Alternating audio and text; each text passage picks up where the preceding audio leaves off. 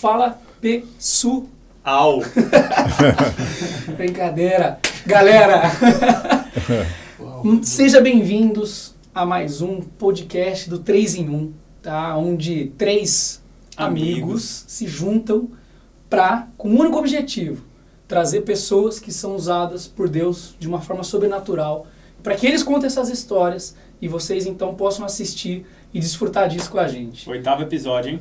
Oitavo episódio, Cão, fala um pouco para você como é que tá sendo essa sua experiência. Olha, uma experiência. opa! Uma experiência assim que não tem como explicar. Espero que esteja sendo muito boa para vocês também, isso. como tem sido pra gente, é edificando desejo. muito Sim. e sendo bênção realmente aí. Exato. Perfeito. Pessoal, nunca é, é, vale a pena sempre ressaltar. Nosso objetivo aqui é uma roda de amigos, tá? Você não vai encontrar nenhum especialista aqui em, em física, em ciência ou em teologia. Nosso objetivo aqui é exatamente a gente bater um papo de amigos de forma descontraída, não estamos levantando nenhuma bandeira de nenhuma igreja, nenhuma teologia, mas exatamente para que vocês possam aprender e desfrutar com o que Deus faz através dessas vidas. Perfeito. Sem mais enrolações, hoje estamos aqui com ele, Roberto Covolan, professor físico, mestre, pós-doc, tem é, faculdades como Harvard, passou na Rockefeller, Professor cara, da, esse professor da Unicamp. ex-professor da Unicamp, assim, você fala de física, você bota assim, física, primeiro nome que aparece, Roberto Covolan. A gente Não. fez o teste? A gente fez o teste. Não, o que, que a gente botou? Fé e ciência. Fé e ciência. Fé e aparece. ciência. Se não é o primeiro ou o segundo link, já aparece ele. Exato. E, e não mais, ainda, agora vem o principal da ABC2, que é a Associação Brasileira dos Cristãos na Ciência. Ele é o vice-presidente e o presidente da academia da ABC2. Então, assim, se a gente quer falar de fé e ciência, de apologética, Não do que tem for, outro, não tem outro gente, convidado. É ele. E mais uma vez, Roberto, muito obrigado por estar aqui com a gente. Gratidão. Palminhas, editor. Onde vai ter essa palminha ainda? Ele sempre fala isso, mas eu nunca coloco. Pode colocar. Complica a semana, né? Amigos, amigos, sou eu que, que agradeço, fico muito feliz aí com a oportunidade que vocês, vocês estão me, me dando aí de, de poder falar para a audiência de vocês. E já disse para vocês, eu fiquei muito contente aí, aproveito aqui para publicamente parabenizar vocês por esse trabalho aí obrigado, fantástico. De É, vocês de fato, com o trabalho de vocês, honram ao Senhor e estamos aqui para isso. Perfeito. Roberto, acho que a gente tem, já sabe que a gente tem muita pergunta, perguntas boas e perguntas Ruins. não tão boas. Mas é, se apresenta um pouquinho para a galera, para quem é você, todos os seus estudos, o que, que você hoje faz, para ficar um pouquinho mais, a gente falar um Bom, pouco em disso. primeiro lugar, deixa eu falar da, da família, pessoal lá de casa, né? Eu Perfeito, sou, Exato. eu sou casado com, com a Elaine e, e a família toda me adotou. a Melina, que é casada com o Bruno, o Renan, casado com a Tu- Tuane, agora nós temos lá a nossa netinha, a Juju, filha da, Que legal. do Renan e da Tuane, e o Vitor, né? Que é amigo de vocês, É, né? Beijo pra vocês. essa família maravilhosa. Ritinha, Renan. Joia. Então, eh, cara, a, a minha trajetória, digamos, acadêmica, ela, ela foi muito surpreendente para mim mesmo, sabe? Aliás, tem muitas coisas assim, surpreendentes que foram acontecendo aí ao longo da vida que já se contam em várias décadas, né? E, porque, assim, eh, o meu interesse por essa área de ciências, física em especial, não foi uma coisa que aconteceu de uma maneira que eu pudesse esperar. Ao contrário, até a adolescência, eu era um aluno assim, acho que medíocre é uma palavra que define bem. Ô, louco! Sim, Eu sim, Então, você não, que é um não, aluno peraí. medíocre. É, né? Você tem esperança. Aos meudinhos aí. Esse medíocre mesmo. Não, é verdade, assim, até a adolescência, sabe? E, e o que mudou essa história foi que um dia eu entrei na biblioteca da escola e, e- e tive um interesse lá por alguns livros que tratavam justamente desses assuntos, entendeu? De física atômica, física nuclear e as coisas do universo e tal e tal. E comecei a ler, sabe? Então, ah, olha, eh, eu não estou aqui para falar contra a educação, obviamente, né? Mas eu devo dizer a vocês que o meu interesse nasceu meio que a É. despeito da Sim. educação, porque eu comecei, assim, os livros que eu fui lendo é que, é que de repente eu comecei assim, aquilo que a gente estava conversando um pouquinho antes de, de começar aqui, não é? Essa ah, coisa fascinante que é o fato do universo ser inteligível. Essa questão foi a questão que me pegou lá quando eu tinha 14 anos de idade. Olha só. Entendeu? E isso, assim, descobrir isso foi uma coisa, assim, para mim, impressionante e foi fascinante. E, e- e isso, assim, capturou de uma maneira tão grande, assim, a minha, a minha atenção, meu interesse e tal, que, de repente, eu comecei a me tornar um bom estudante, não porque eu queria ser estudante bom e tal. De repente, assim, o interesse na coisa em si fez com que eu me aplicasse, com que eu estudasse. Na verdade, as coisas, então, de, de, de física, química e matemática, eu, eu já passei a estudar na frente do que aparecia, de que era dado, pelo interesse que eu tinha. Quando o professor falava e tal, já, Já tinha tinha lido, já tinha, entendeu? Lidado com aquelas coisas, então virou uma coisa. Mas eu fiz isso não porque eu queria ser, entendeu, o primeiro da classe, nem nada É, disso, sim, sim. mas assim, busca, pelo, né? pelo, pelo fascínio Interesse, né? é, que ah, ah, o universo, enfim, essas coisas. O fato de que o universo não fosse um caos, entendeu? De que, de que por trás de tudo que acontece existisse uma causa e de que existissem leis que governam eh, tudo que a gente observa e tal, isso para mim foi uma coisa assim, objeto de um espanto, sabe? e, e de fascínio, como eu disse. E, e, cara, isso então nunca mais me abandonou, entendeu? Então, o interesse pela física nasceu disso, não é? Entendi. Aí, enfim, a a Unicamp estava começando, não é? Naqueles Você era de anos. Campinas mesmo, então. Não, eu, eu sou de Santa Bárbara. Minha família toda é dali.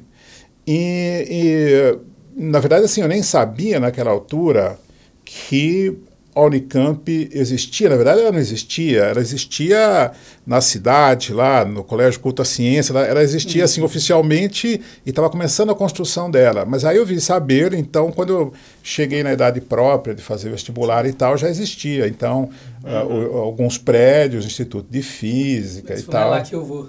E foi para lá que eu fui, entendeu? E, e, gente, isso foi uma coisa fantástica, porque assim, a maneira como essa universidade começou, sendo desde o começo uma universidade de ponta que recebia muito investimento, e, e o Instituto de Física, eles trouxeram assim grupos renomados do exterior e daqui do Brasil também. Então, assim, de cara já virou um Instituto de Física de ponta, De ponta, entendeu? né? Então você tinha você tinha pessoas assim extremamente importantes no campo da física, inclusive internacional, ali, entendeu? Legal. E você fez física mesmo? Fiz física mesmo, fiz o, fiz o, o bacharelado em física, e, enfim, e depois segui a carreira toda, assim, a, a- busca, digamos, por títulos, na verdade, nunca aconteceu. Quer dizer, eu nunca, eu nunca quis fazer Almejou. um bacharelado. Na verdade é o seguinte, eu queria estudar física, então o que, que eu faço? Faço um curso de bacharelado. Depois, eu queria continuar na pesquisa. O que, que eu tenho que fazer? Um mestrado. Entendi. Eu tenho que continuar na pesquisa. O que eu faço? Um doutorado, o entendeu? objetivo era ficar naquele meio. Era, era, era continuar estudando, Conhecer entendeu? mais. É isso que eu falo, você quis fazer física, falou assim, pô, vou ser cientista, eu quero ser um... Ou simplesmente eu quero cada vez mais entender. É isso, entendeu? A busca pelo conhecimento, não é? Então, e o resto é, virou meio que consequência vira, vira, é, vira consequência, vira assim a necessidade que você tem de, de para poder para poder fazer isso, digamos, profissionalmente e tal. Legal. Então, você segue ali, não é? E eu tive, digamos, essa felicidade de, de estar num, num- num lugar, num lugar bastante bom, um lugar importante, né? Uhum. Agora, eh, tem uma coisa que me ocorre, esse falaram de contar, con- contar algumas histórias, né? Que a gente gosta. É. Contar a história, né? Tem uma história assim muito curiosa que assim eh, isso às vezes eu me lembro disso e, e uso isso para minha reflexão para outros outros setores da minha vida, né? É que é o seguinte, eh, como vocês podem imaginar, a, a, a, um curso de física não é um curso fácil. Sim. Entendeu? Imagino. Não é um curso fácil. É que você não Então é um curso extremamente exigente. Administração. Os três administradores. É. Puxado. Puxado. Não, posso imaginar, todos, Não, todos são. Mas aí, mas aí o que aconteceu? Aconteceu o seguinte, ah, olha só que coisa curiosa, né? Ah, lá no Unicamp tem os cursos básicos. Sim. E quando você ah, passa os cursos básicos e vai por curso profissional, para a parte terceiro, quarto ano, que é a parte profissional, você vai lá para umas salas de aula específicas que continuam sendo, eu acho que até hoje, as salas de aula da terceiro, quarto ano e tal. Entendeu? São aquelas salas lá, não é? Tá. Bom, então, quando eu fui lá para a parte profissional, terceiro, quarto ano, e aí o segmento disso era ir para pós-graduação, e aí às vezes eu parava e ficava pensando, às vezes assim no meio da aula, divagava um pouco, olhava lá para fora, ficava olhando as árvores assim, pensando, e falava o seguinte, gente, era muito difícil ser aceito na pós-graduação. Era muito difícil, assim, um nível exigido era um nível extremamente alto. E eu olhava para aquilo e falava, bom, enfim, sou um estudante médio aqui, não vou dizer medíocre, mas... Foi melhorando. É, foi É, melhorando, foi melhorando. Mas, eh, entendeu, assim, percebia que não era difícil, que não era fácil, que seria uma coisa extremamente complicada. Beleza, não vou alongar a história. Corta a história, pula uns anos, uns anos para frente. Passado esses anos, bom, já fiz pós-graduação, já fiz mestrado, doutorado, já fui para fora, voltei, aí, pá, sou professor agora, no Instituto de Física da Unicamp. E, de repente, estou eu lá, dando aula naquelas mesmas salas onde eu havia sido estudante e que eu julgava que não teria condições de nem ser aceito na pós-graduação. E às vezes acontecia, isso, isso geralmente acontecia quando eu estava dando prova para os alunos, porque aí você está lá na tempo. sala de aula, Olhava pra fora. o- é, os alunos estão lá, eh, cabeça baixa, tentando fazer a prova e tal. E, e aí eu ficava olhando, pensando, pensando na vida né, dos estudantes também ali, pensando assim, nossa, quantas vezes né, eu não estive aí na posição deles e tal, fazendo essas provas e tal. E aí me vinha essa lembrança. Falava, gente, olha que coisa impressionante. Eu achava que não ia ter condições nem de fazer pós-graduação. E hoje eu sou professor aqui. E fui professor de graduação, e fui professor de pós-graduação, e fiz todas as coisas no meio acadêmico, sabe? Então fiquei pensando assim, falei, gente, se eu soubesse disso, se eu tivesse uma noção disso, eu teria me aplicado já com muito mais confiança naquilo que eu viria a fazer, porque pronto, eu vou ser professor aqui, o que, que eu tô, entendeu? Deixa eu não ficar com medo do negócio, deixa eu enfrentar isso, deixa eu me atirar nisso, né? Então, eu acho que isso, isso tem um aspecto importante, porque muitas vezes a gente hesita muito diante de tantas coisas, sabe? Perfeito. E, eh, digamos assim, no aspecto da nossa vivência com Deus, a gente hesita muitas vezes em coisa que Deus está propondo para a gente. Nossa. Entendeu? Então, assim, eh, veja, se no campo profissional isso veio a acontecer, no campo do relacionamento com Deus, pensa, gente, assim, eh, Deus quer pessoas com Ele. Eu li essa frase essa semana, sabe? A gente fica pensando, fazendo os nossos planos com coisas, assim, possíveis, que estão dentro do nosso alcance, mas Deus quer pessoas que queiram fazer coisas que aparentemente impossíveis. Mas É Deus está aí do seu lado. Tá entendendo? Então, não fica, não fica assim, impondo limites a priori. Quer dizer assim, claro que humildade é um negócio que você nunca tem que abrir mão delas e, e encarar as coisas com realismo Uhum. e se empenhar naquilo que tem que ser feito, mas compreender que quem está junto com você é Deus. É Deus que está junto com você. É a Entendeu? ousadia que a gente fala tanto, né? Convidados É. falam aqui. Acho que é uma ousadia nesse sentido. Acho que é não menosprezar também o Deus, né, que, Uhum. que tá do seu lado. É. né? Você- você Naquela altura, assim, né? eu, eu fico muito feliz aqui em conversar com vocês, porque, eh, cara, é fantástico ver assim, pessoas jovens quando, com vocês e eh, tendo o conhecimento de Deus que vocês têm e a experiência de vivência com Deus que vocês têm. Porque muitas vezes eu fico pensando, gente, se lá atrás eu tivesse já essa experiência, minha vida teria sido outra, entendeu?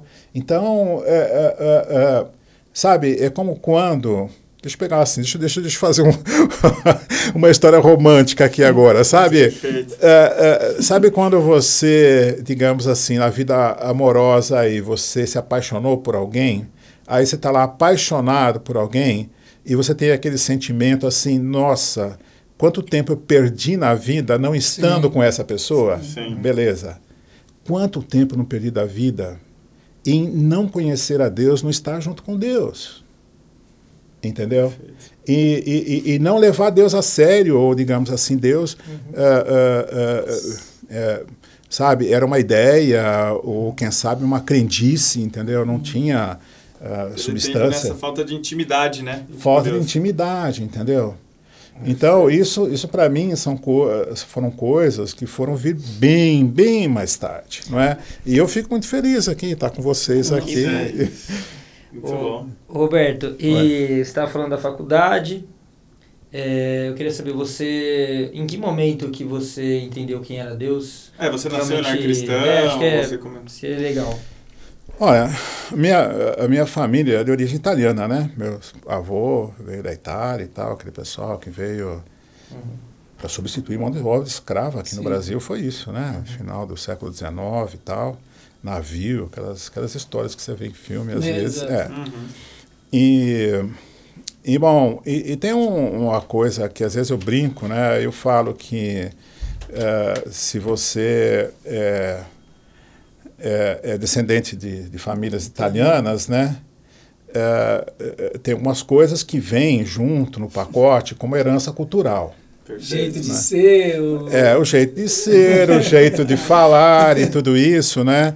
Mas tem algumas coisas, entendeu? Você ser torcedor do Palmeiras, ser, é, é, é, gostar de comer massa, gostar de vinho, entendeu? E ser católico e coisas É, assim, é tudo verdade. isso é, é uma herança cultural, Sim, não é? junto, sim. Vem junto, né? Vem junto. Então, a, a, a minha família era muito chegada à Igreja Católica, então desde pequeno a gente, assim, eu sou antigo, né? Eu sou antigo ao ponto de que eu me lembro, assim, criança, era bem criança mesmo, mas eu me lembro da época em que a missa era falada em latim. Nossa.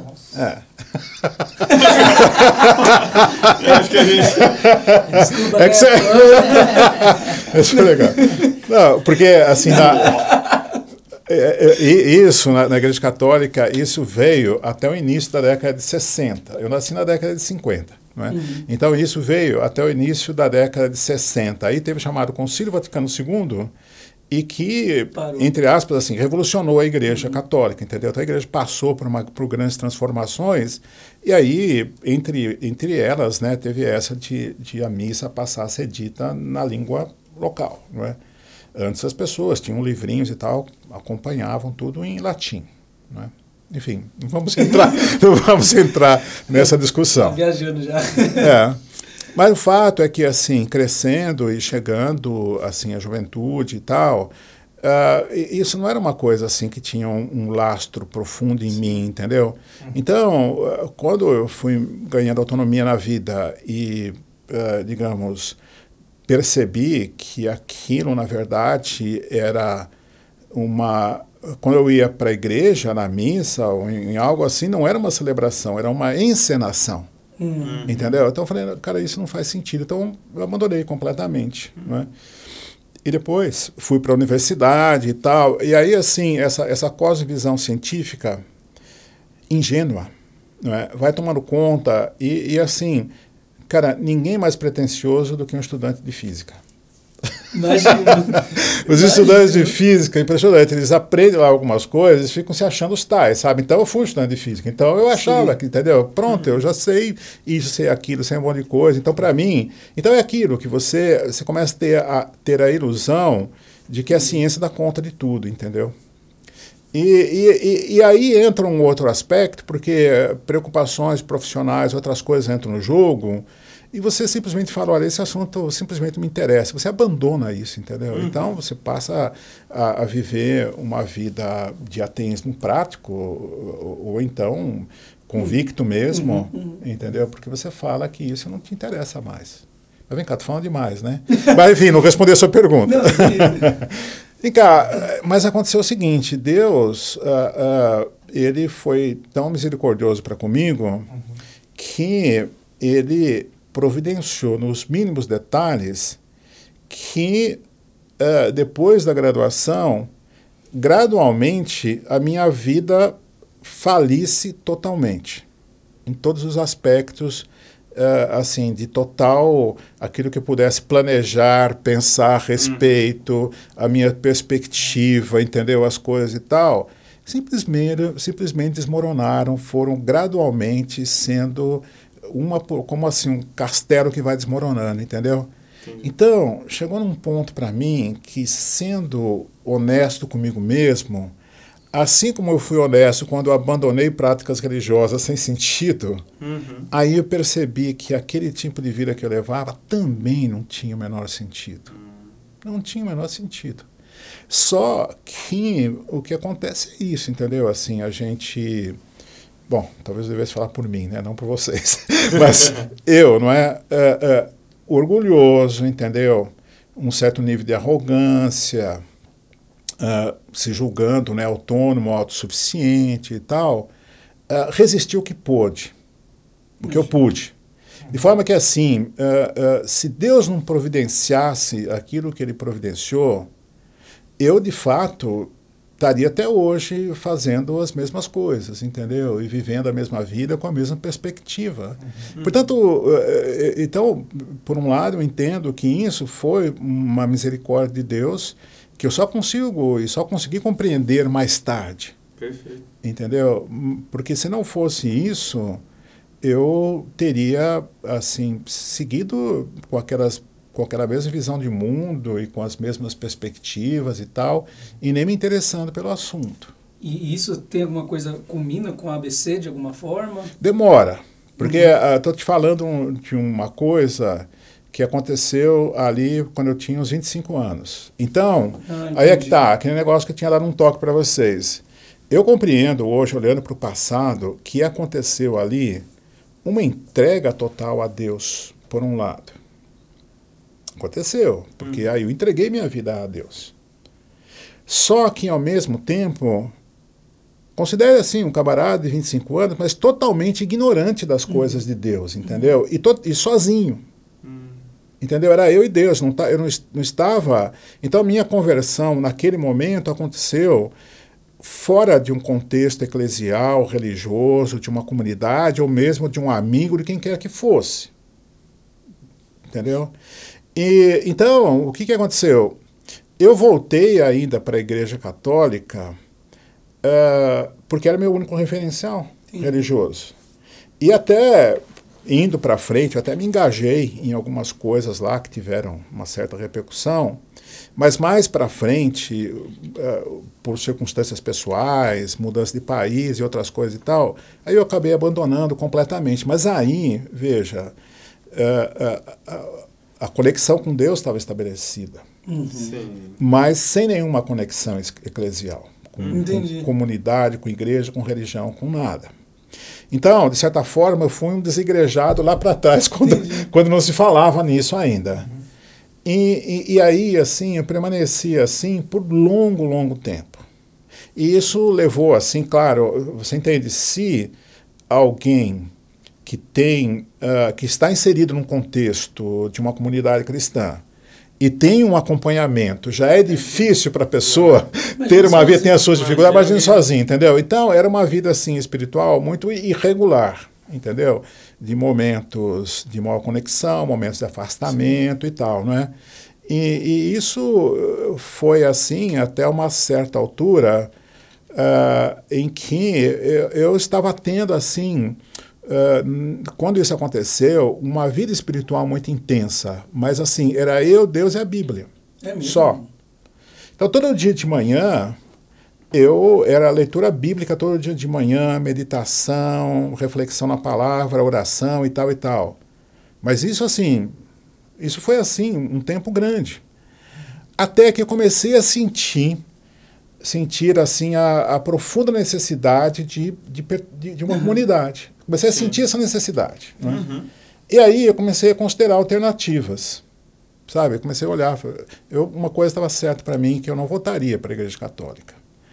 E aí eu comecei, olhava igrejas aqui e lá, e, e, e, sou muito grato a Deus, porque Ele não me deixou ir em nenhuma dessas igrejas É, que eu pensei.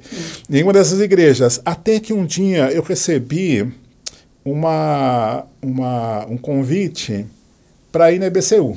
Não é? A nossa igreja, a Igreja Batista Fonte, então, não é? era a. IBCU. Não é? E eu, eu, eu sei bem quando isso aconteceu, é, porque uma das pessoas que eu conheci lá foi a Elaine, e a Elaine estava grávida do Vitor. Conheci a Elaine, o marido dela, não é? Uhum. o Eduardo, e, e, e, e conheci outras pessoas e tal, não é? Mas isso, isso foi assim, isso foi em março de 1999, e o Vitor nasceu em abril, não é? Então, o meu tempo de estar ali é, é a idade do Vitor, essencialmente isso, entendeu? Perfeito. É a idade do Vitor. Então, quando eu tenho que lembrar quanto tempo faz Você- que eu estou ligado à, à, à- à Igreja Batista Fonte, entendeu? É, é desde o nascimento do Vitor, essencialmente, né? E ali, a partir, entendeu, de eu estar ali e passar a frequentar os cultos e tal, aí comecei a aprender, não é? Me lembro que o Fernando Leite, né, nosso pastor, Fernando Leite, um dia, logo no começo dos primeiros cultos que eu assisti, ele falou, olha, se você veio, está chegando agora, está começando, senta aí e aprenda. Eu falei, bom, é comigo mesmo. É, tá falando com Pra um física. Tá Isso, falando para mim. aprender. Então eu, eu, eu sentei e, e- e fiquei, entendeu? Legal Então, como a palavra dele marcou. é, eu me lembro.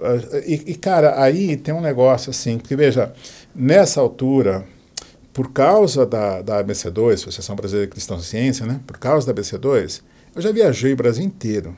Já fui em muitas igrejas, muitas Legal. denominações e tal. Falta, sei lá, eu, acho que um- uns três ou quatro estados do Brasil para a gente ir. A gente, a gente foi para o Brasil inteiro. Né? Então, cara, eu, eu, eu olho e vejo assim ah, o quão ah, felizes nós somos de estar conectados à comunidade que nós estamos. Então, desculpa aí você, não sei, não sei que- de qual igreja que você faz parte, entendeu? E isso é uma coisa importante, né? Que você Legal. faça parte de uma igreja. A igreja, a igreja local, ela, ela eh, a quem você é espiritualmente tem tudo a ver com a sua igreja local. Perfeito, perfeito. E, ah, ah, cara, então eu vejo isso, sabe, assim, eu- e na verdade isso, foi isso que me prendeu ali desde o começo. Legal. Porque eu, eu vi o seguinte, eu vi ali assim, pessoas sérias, ah, pregando a palavra de Deus com seriedade e levando o relacionamento com Deus a sério, de uma maneira que antes eu não tinha visto. Uhum. Entendeu? Legal. Não que eu não tivesse tido contato com pessoas e tal, sim, e mesmo na igreja católica, mas assim, a- ali, ali eu vi um, um trabalho assim de, de uma comunidade cristã, entendeu? Hoje em dia eu compreendo isso, penso eu, de uma maneira muito melhor. Não é? Roberto, eu tenho uma pergunta. Pois. Você não. falou que sempre buscou muita física, né? Gostava muito de, de aprender.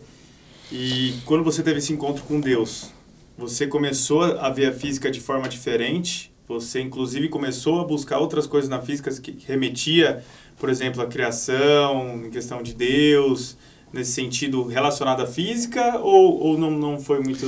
Não, não foi assim. Veja, o- o- esse meu processo de conversão, eu às vezes vejo pessoas contando e tal, como foi uma libertação para elas, entendeu? Como foi uma alegria e uma série de coisas.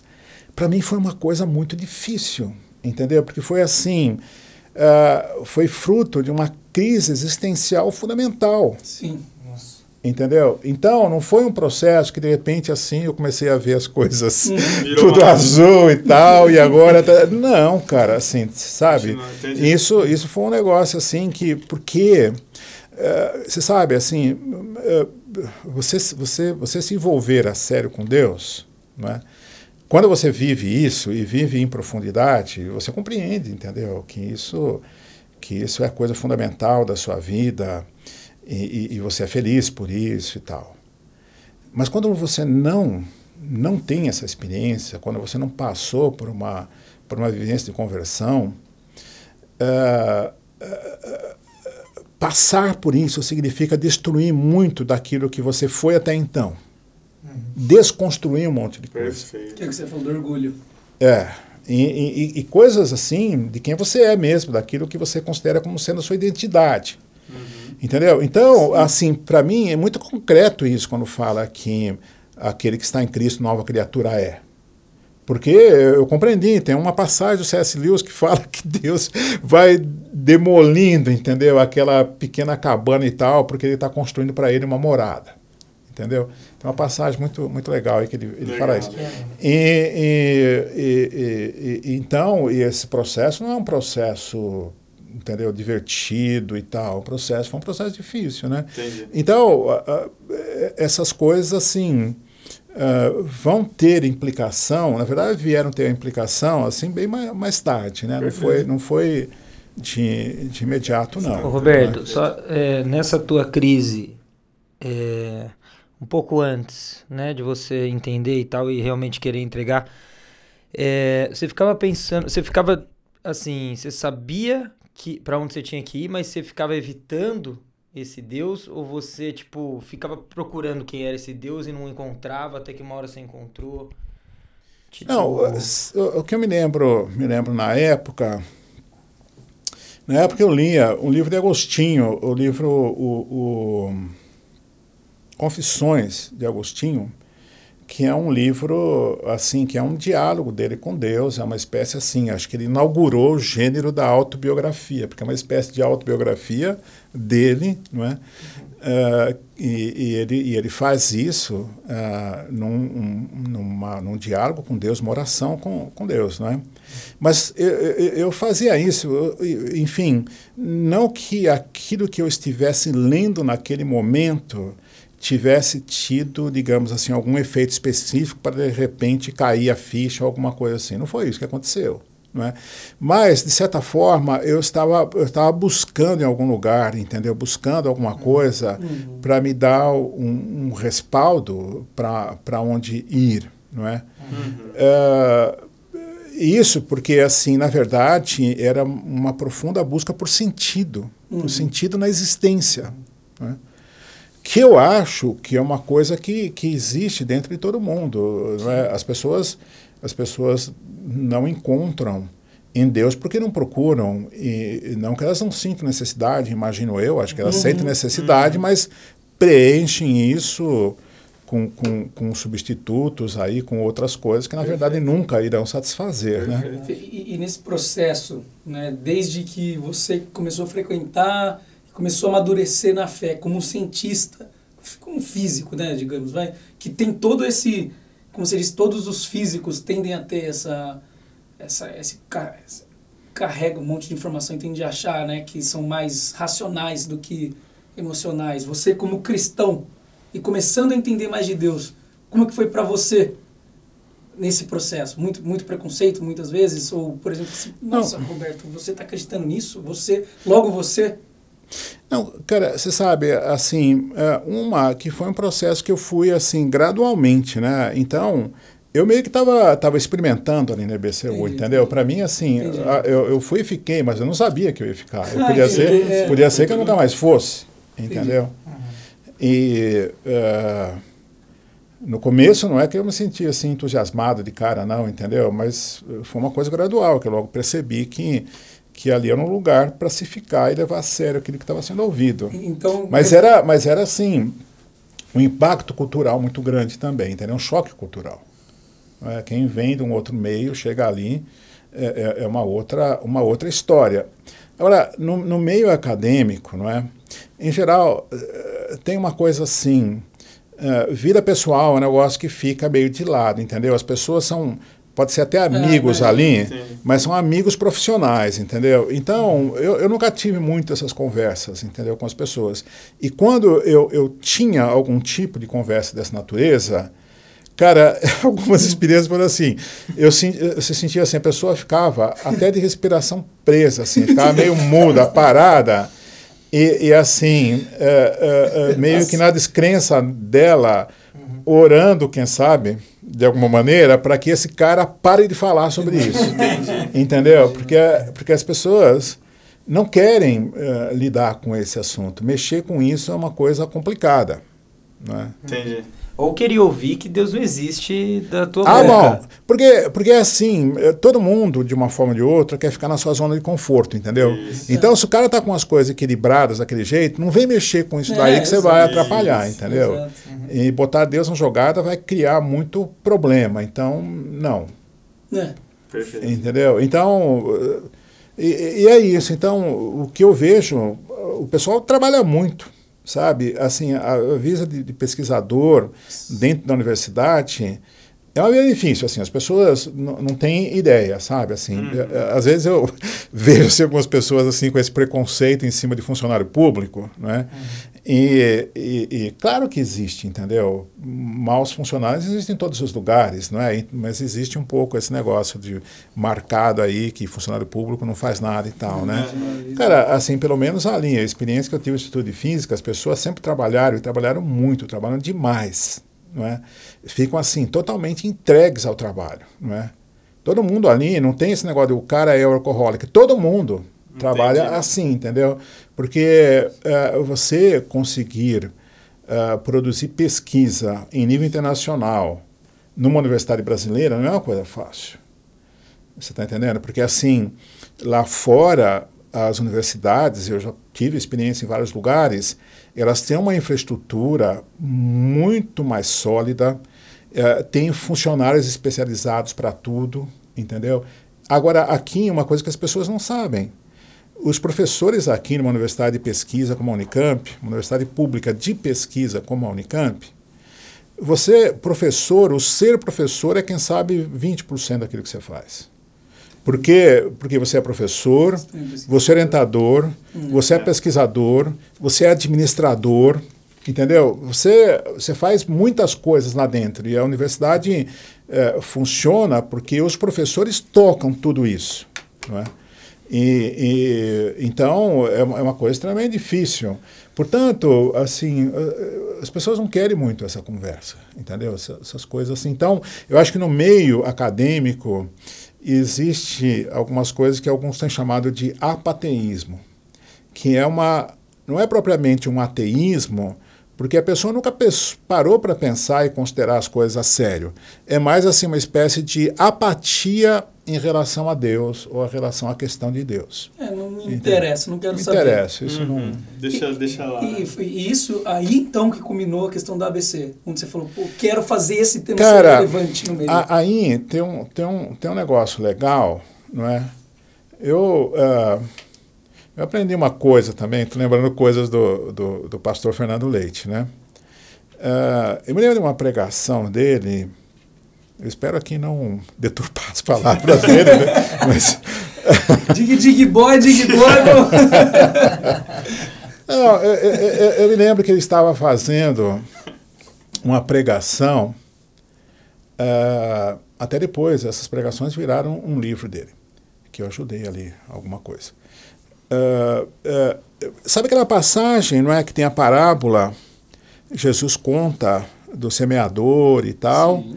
e, e depois os discípulos pedem para explicar. Não é? Sim. E ele acaba explicando a parábola. Não é? e, e fala para as pessoas prestarem atenção e ouvirem. Aí tem uma frase que Jesus fala assim: Ao que tem será acrescentado, e ao que não tem, Até até o pouco que tem será retirado, lhe será tirado. né? E aí você olha uma frase dessas assim, isso é genial, quer dizer, não é Jesus, né? Mas enfim, É, isso é genial, porque você fala, mas Jesus, como assim? Parece uma coisa injusta. Ao que tem será acrescentado e ao que não tem, até o pouco que tem, lhe será tirado. Não é? Mas ele estava se referindo à palavra de Deus. E aí que vem a parte que o Fernando estava expondo. Essencialmente, eu acho que ele estava dizendo era o seguinte: ninguém pode ser exposto à palavra de Deus e passar indiferente em relação a ela. Se você está sendo exposto à palavra de Deus, preste atenção. Agora, o, o prestar a atenção é mais do que simplesmente ouvir direito. É mais do que isso. Porque, uh, você veja, nós vivemos numa cultura que era extremamente consumista.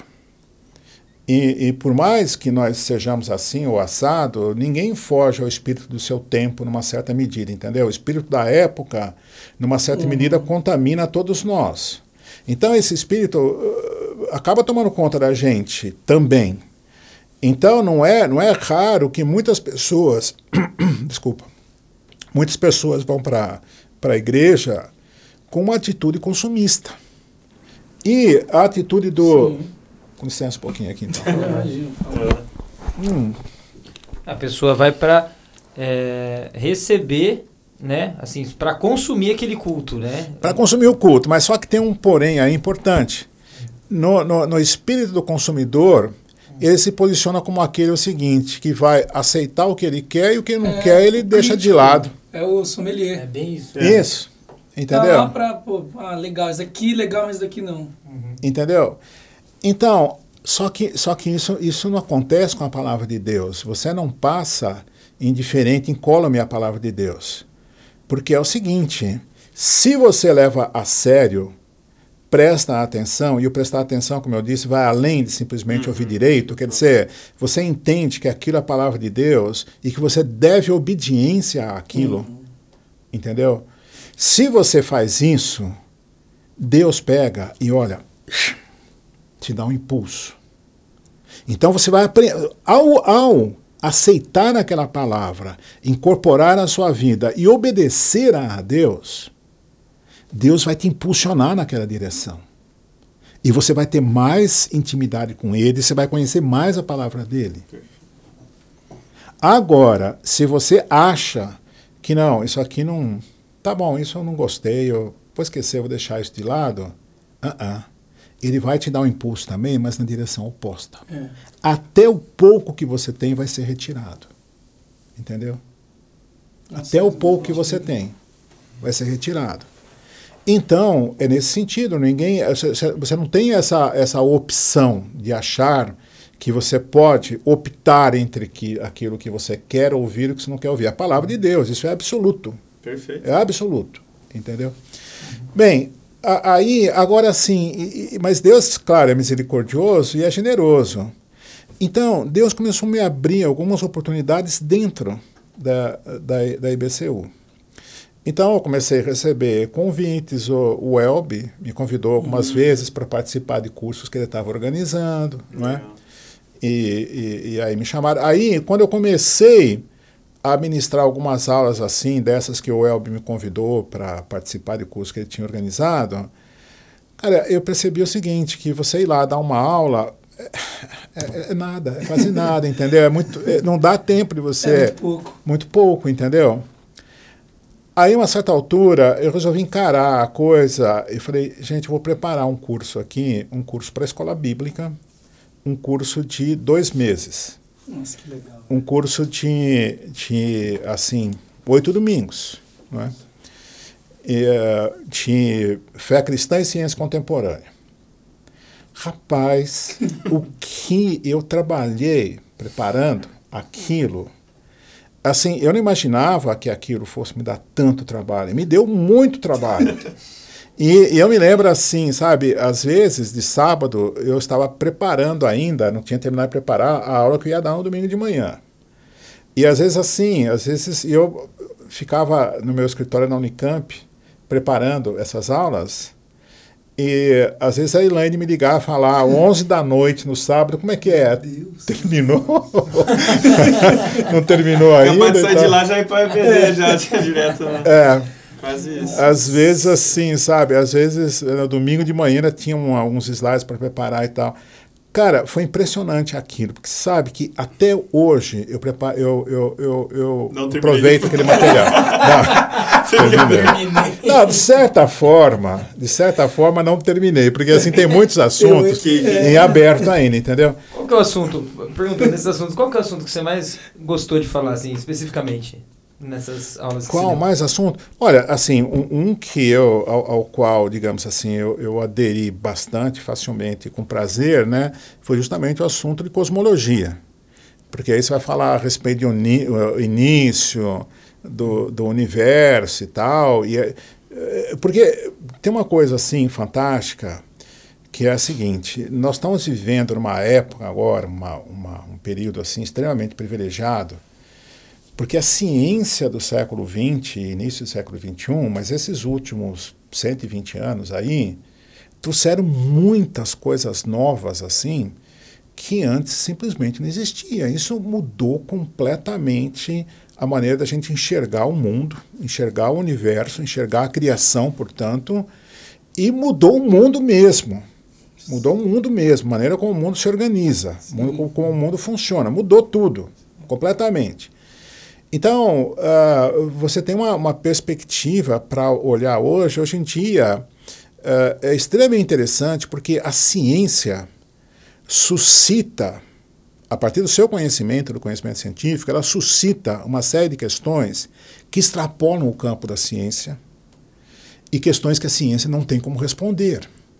Então você vê que a ciência, de certa forma, ela própria se abre para o transcendente. Que legal. Entendeu?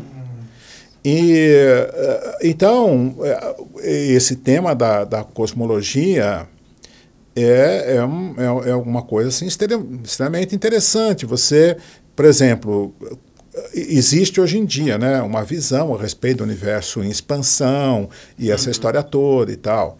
Ah, ah, qual o fundamento disso, entendeu? Em que é que isso se apoia? Como é que isso foi acontecendo? Essa história, como ela aconteceu, era engraçada, sabe por quê?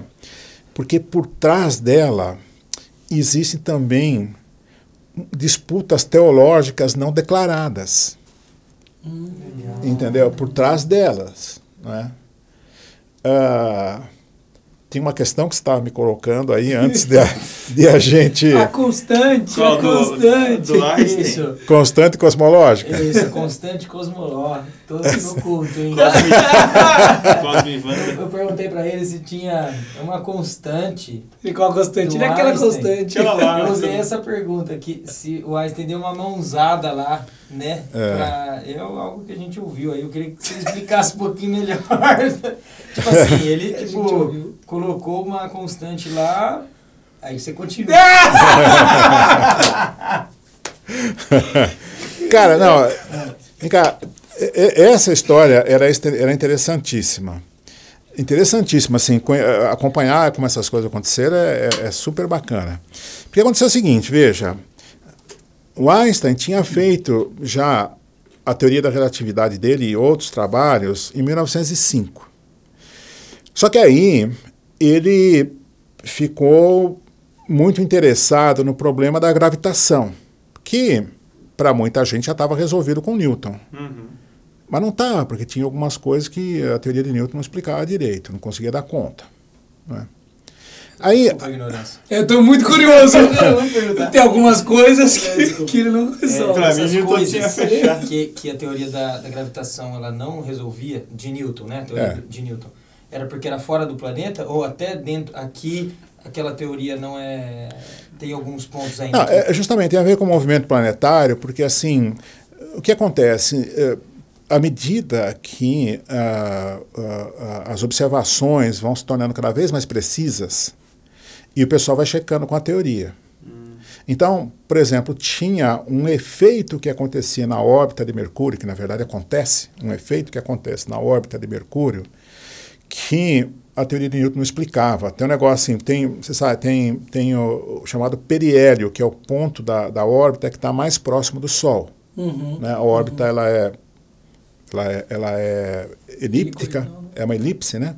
E tem um ponto que está mais próximo do Sol. Naquele ponto, aquele ponto é uma coisa chamada eh, precessão, a precessão do periélio de Mercúrio. Quer dizer, o periélio de Mercúrio não acontece no mesmo lugar. Um ano está aqui, no outro ano mudou para cá, no outro ano Entendi. mudou para cá, ele vai mudando. Entendi. Só que a, a, a, a, gravitação de Newton, ela conseguia dar uma descrição para isso, mas não era precisa, não era exata. Não é? E esse é o ponto. A, ciência a física, sobretudo, ela vai se tornando, com o passar do tempo, cada vez mais precisa. Uhum. E aí as teorias são checadas contra isso. E de repente aparece lá um desvio. Entendi. Fala assim, não, opa, tem um problema aqui. Por que, que tem esse problema? Tinha que ser exato. Olha só. Não é? Uhum. E. Bom, cara, aí Einstein pegou mesmo. olha só, deixa, deixa eu dar um stop aqui e voltar. Tem a ver com essa história mesma, mesmo, né? Uh, mas lá na Idade Média, uh, Kepler era crente, um crente em Deus fundamental, ele era profundamente devoto a Deus. Tanto que, assim, nos escritos científicos dele, muitas vezes ele parava de escrever a coisa da ciência e começava a louvar a Deus pelas Nossa, coisas que ele estava, que, que ele estava descobrindo. Entendeu? o que acontece? Para ele, Deus fez as coisas perfeitas. Modelo de Copérnico era um modelo de que o Sol era o centro, mas as órbitas eram o quê? circunferências e o Sol no centro. Hum. Só que, quando Kepler teve acesso aos dados de um outro astrônomo, Tycho Brahe, que eram os dados mais precisos à época, ele observou que não batia. Hum. Ou seja, os dados não batiam com a órbita circular. E ele enfrentou esse problema anos. Por quê? Porque ele não se contentou que era aproximadamente pelo fato de ele ser cristão, ele sabia que era algo bem Não, feito tinha exato. que ser exato. Até que ele propôs, ele chegou né, a concluir que a órbita era elíptica. E quando ele colocou a órbita elíptica e fez os cálculos, aí bateu. Então foi aí, Nossa, tem as leis de Kepler, então uma delas é essa. Ele chegou a isso por causa dessa exigência uhum. de precisão entendeu? E depois, então, aí volta para o nosso, pro nosso ponto, entendeu? Então, a, a, a lei, a, as leis de Newton não eram precisas suficientes, não é? E esse era um dos problemas. Mas aí Einstein começou a, a, lidar com esse problema da gravitação, não é? E ele desenvolveu a teoria chamada teoria geral da, da relatividade geral. Não é? Isso saiu em 1915.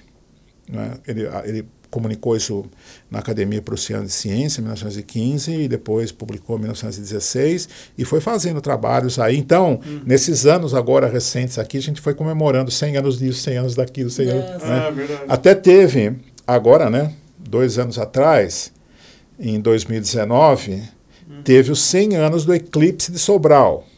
Porque em, ele, ele fez uma previsão de que uh, ah, por causa da curvatura do espaço, a luz, para chegar até a gente, se curvaria também, passando perto Nossa. do Sol.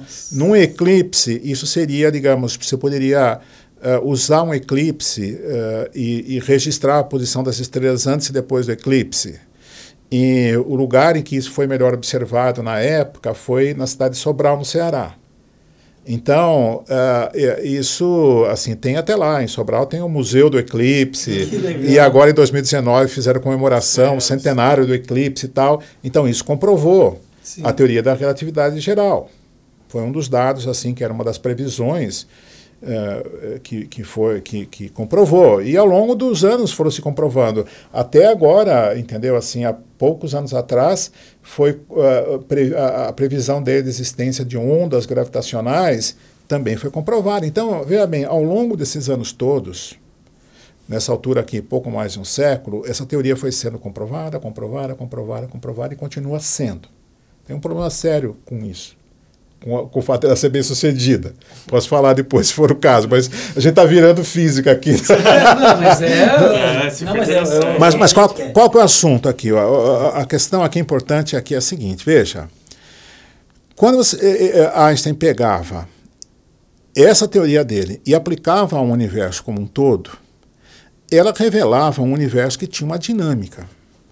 Só que aí, aí é que vem a questão dos pressupostos filosóficos do cientista ao fazer ciência. Uhum. Então, uh, o que, que ele acreditava? Na verdade, ele acreditava naquilo que a ciência acreditava na época, que o universo era eterno, que o universo era homogêneo e que o universo era estático.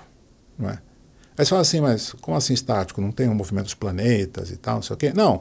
Quando você fala um universo estático, quer dizer o seguinte: esses movimentos locais, tudo bem, mas se você, digamos, ficasse longe assim e visse o universo, uma porção dele grande, você veria as estrelas todas fixas. Se mantendo. Entendeu? Então, é, era isso. Mas assim, veja, uma coisa importante nessa história é que ele acreditava que o universo era eterno. Se ele era eterno, ele não teve um começo. Sempre existiu. Uhum. Sempre existiu. Era isso que a ciência acreditava, não é? Mas, mas aí, assim, então o que ele fez? Como essa, essa, essa teoria dele produzia um universo que tinha uma dinâmica, ele resolveu dar um jeito nas equações dele, entendeu? Deu um jeitinho, não era brasileiro.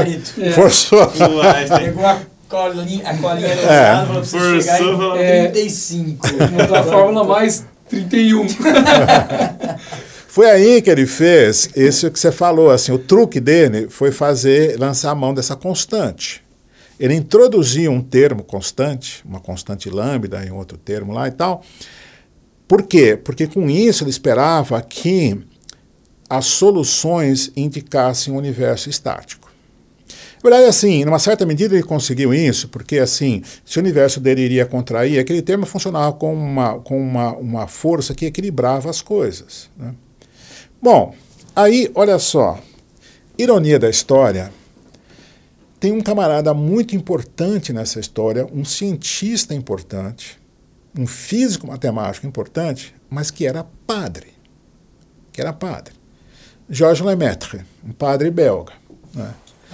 Quando ele, eh, eh, o Georges Lemaitre foi fazer um pós-doutorado dele na, na, Inglaterra, um astrônomo importante lá da, da época falou para ele, olha, tem essa teoria aí desse tal de Einstein aí e tal, essa teoria na, naquela altura, né, eram coisas novas. Estuda aí o que, que esse cara está fazendo e tal. E ele estudou, não é? E ele foi uma das poucas pessoas na época que entendeu o trabalho de Einstein, entendeu? Ele explorou aquilo. Aí o que acontece? Quando, naquela época, teve, tinha umas conferências importantes que aconteciam em, na, na Bélgica, os maiores cientistas da época, pensa, naquele momento está surgindo a física atômica, a física quântica, entendeu? E aí juntava, entendeu? Aqueles caras lá, todos, né?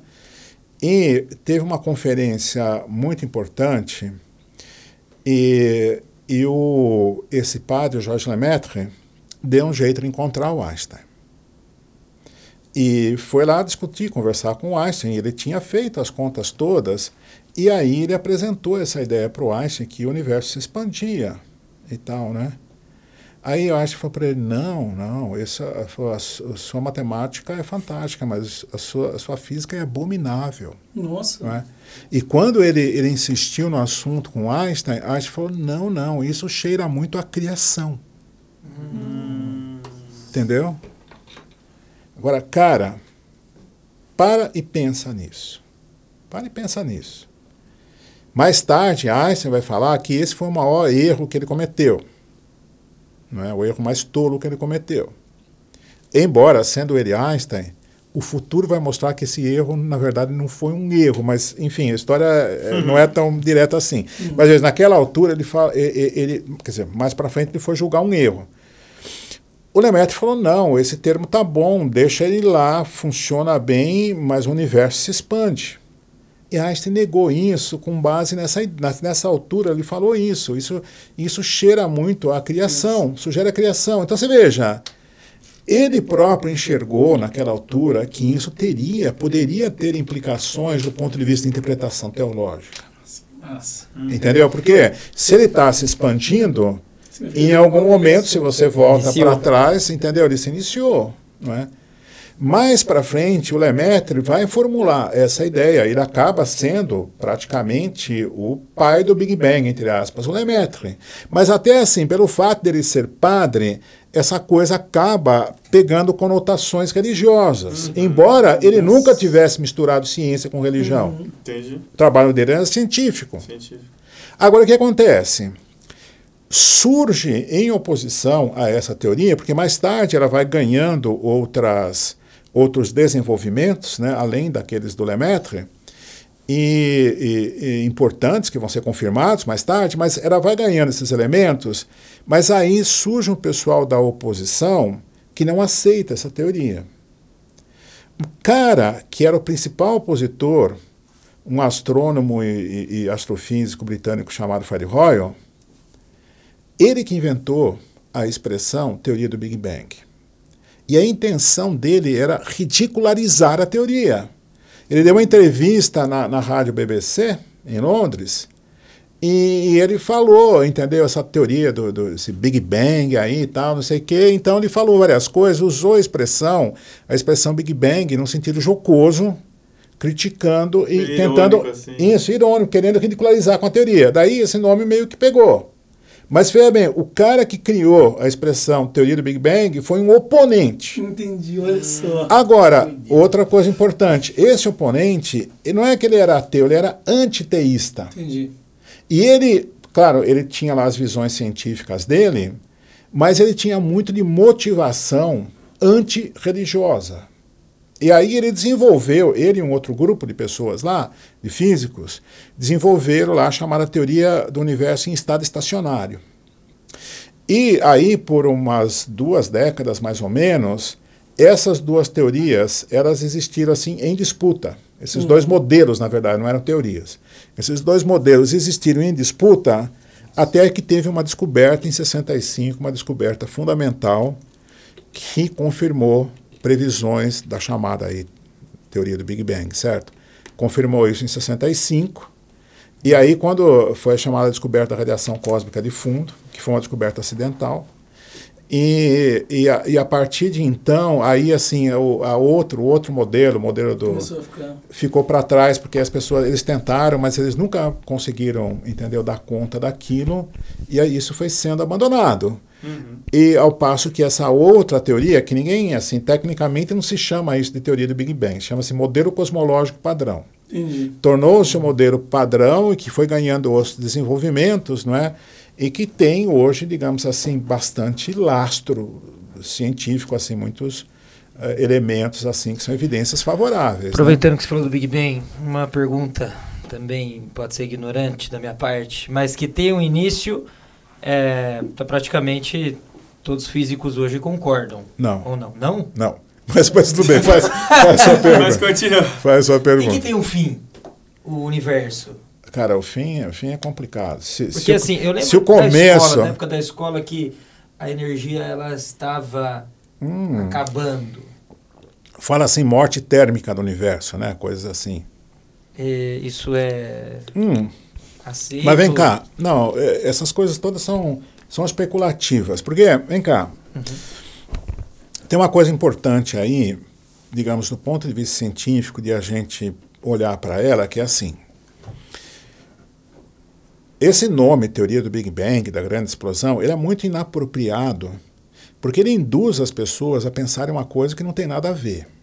Porque quando fala isso, o que em geral a pessoa pensa? Explosão. Uma explosão. Você tem lá um negócio que está pequenininho, de repente ele explode e espalha as coisas pelo espaço. Hum. Não. Em primeiro lugar, não existe espaço e não existe tempo. Agora presta atenção. A teoria preconiza que não existe espaço, não existe tempo. Aquilo que existe e que deu início às coisas foi a partir do nada. O que era esse nada? Ninguém sabe.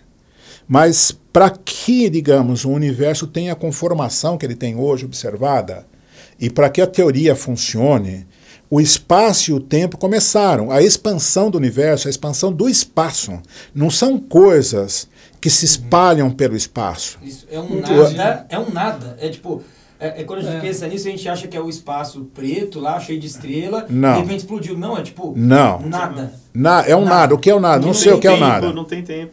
É muito doido, né? Mas, mas veja bem, cara, isso, digamos, não é que se ajusta, digamos, perfeitamente, mas pelo menos eh, tem uma proximidade grande com a doutrina cristã da criação.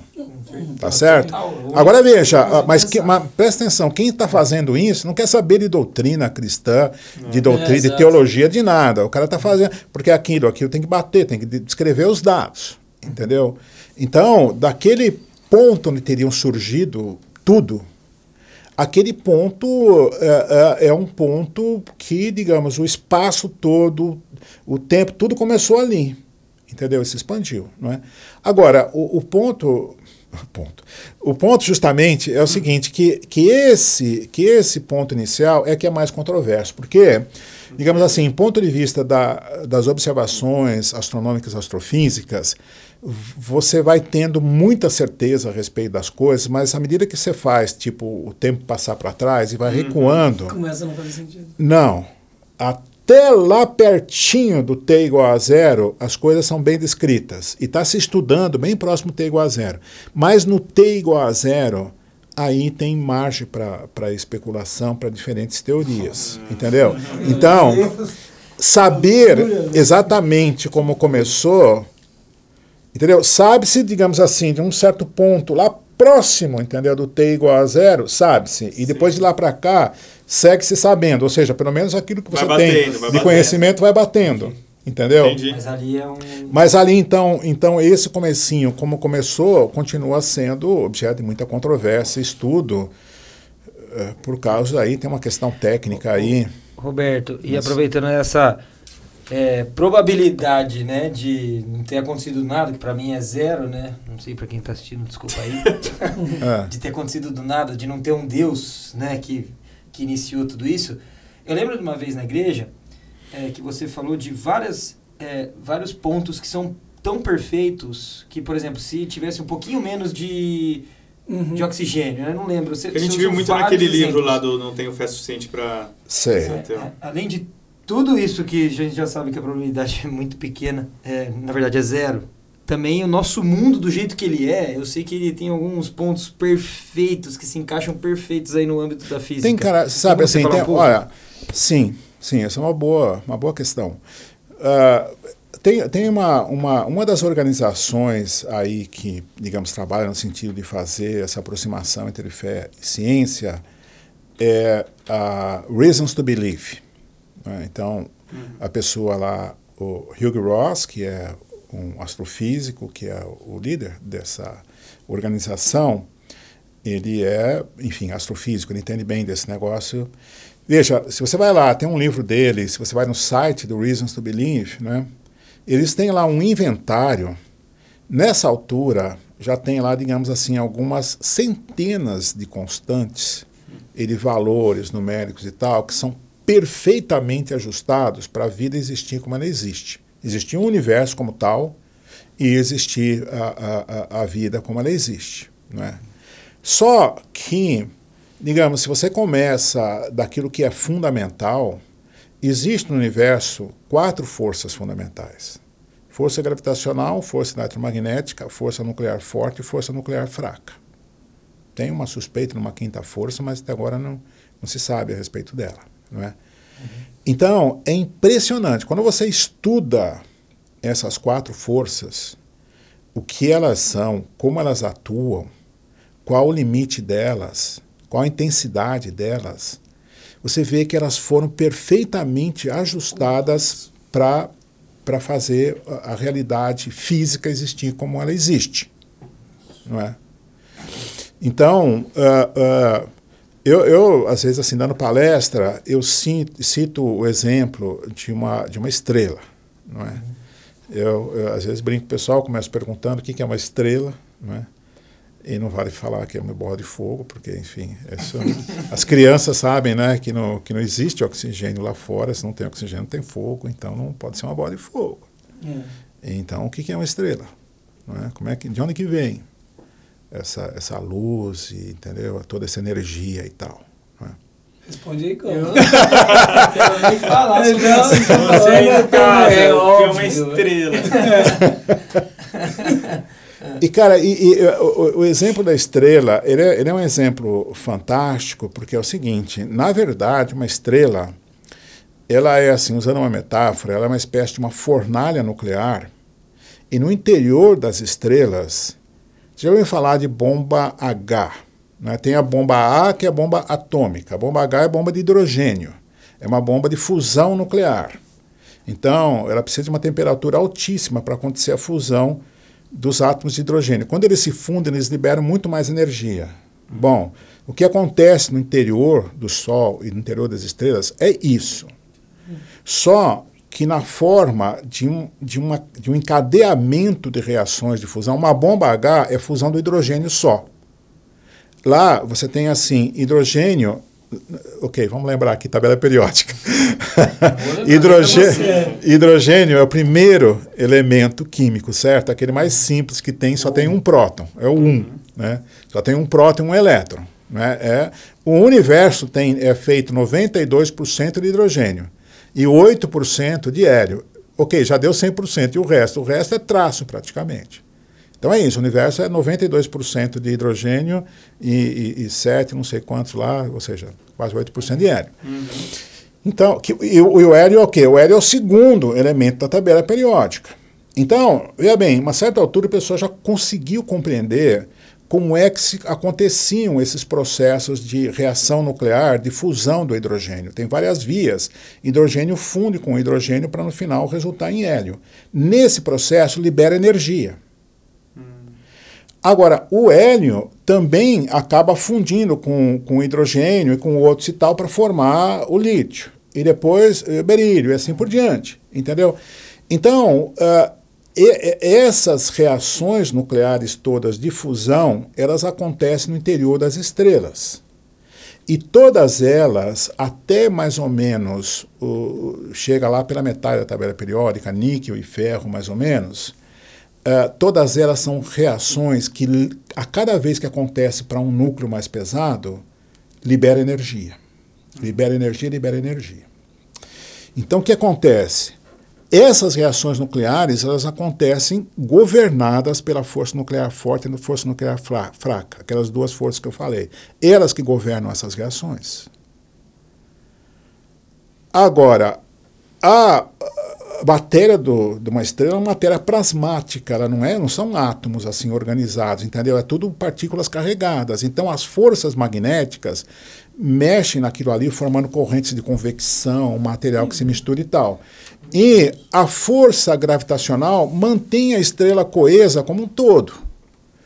Então tem uma briga ali, porque no interior da estrela é como se fosse assim, ela querendo explodir, com toda aquela reação acontecendo. E, fora organizando. E a força gravitacional tende a fazer as coisas se compactar. Nossa. Então é nesse equilíbrio dessas forças todas que as reações vão acontecendo e a estrela existe. Tá certo? Agora veja, o que é uma estrela no final das contas? é um objeto cósmico que fabrica elementos químicos, a começar do mais simples, que é o hidrogênio, para o hélio, para os outros demais, e fornece energia.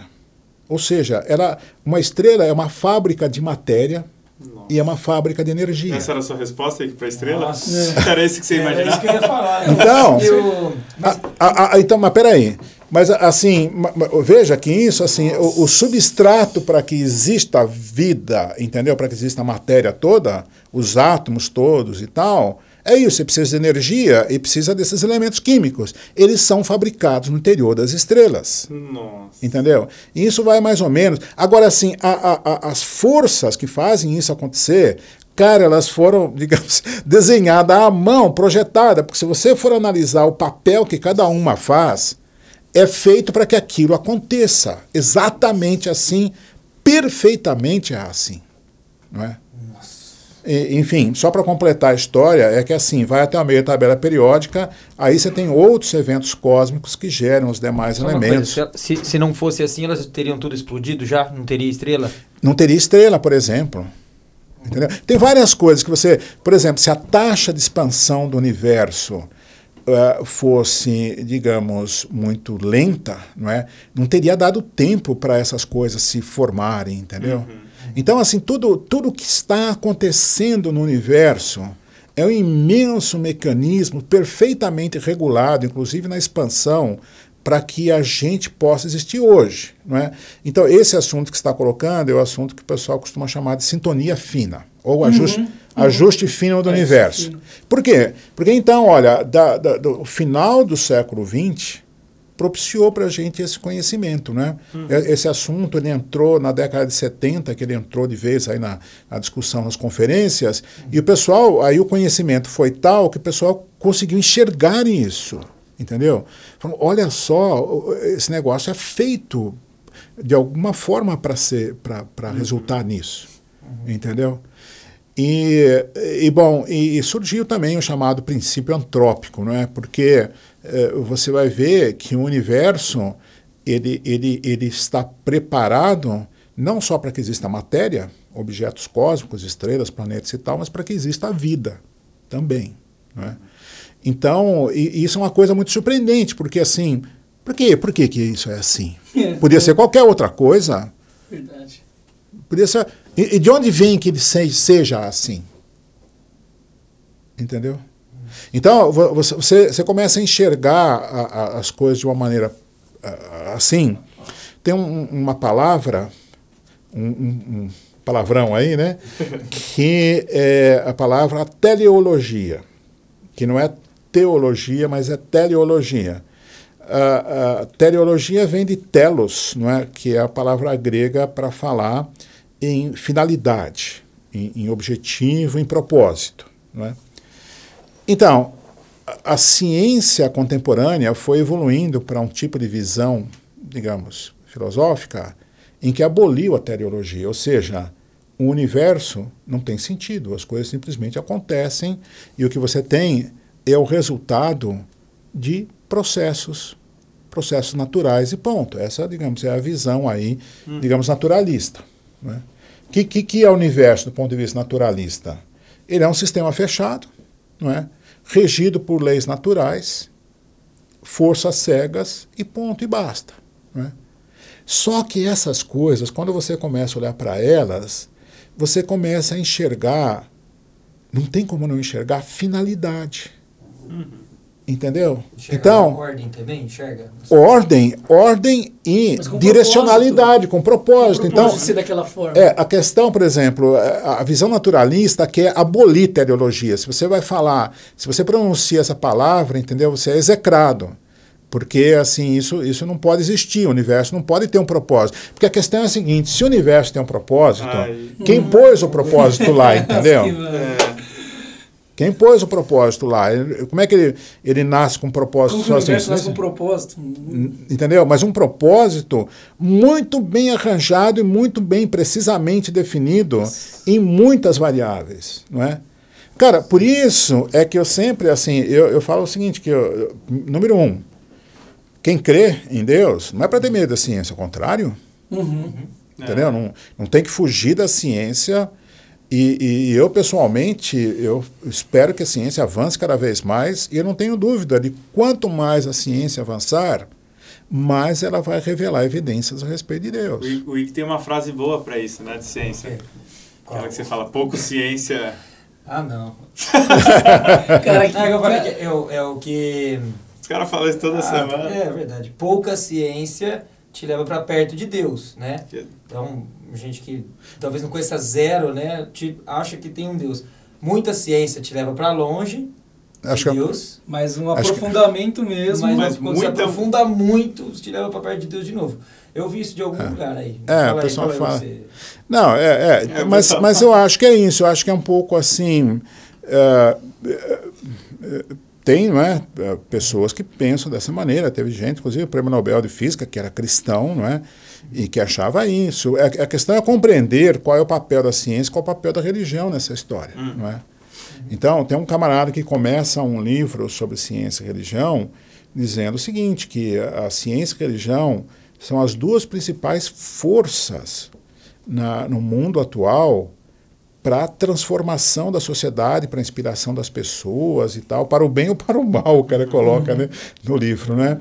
Então, uh, e, e, isso é uma coisa assim, é uma coisa importantíssima, compreender isso, sabe? Então é por isso, então, o surgimento da Associação Brasileira de Cristãos da Ciência é justamente nisso, a gente busca colocar esses dois campos em diálogo, entendeu? Compreendendo que uh, uh, cada um dentro da sua esfera tem que ser respeitado. Então, um diálogo honesto, respeitoso entre os dois campos, respeitando a soberania de cada uma dessas esferas, hum. mas compreendendo que, um, que, que esse diálogo respeitoso pode dar muitos frutos na compreensão do todo.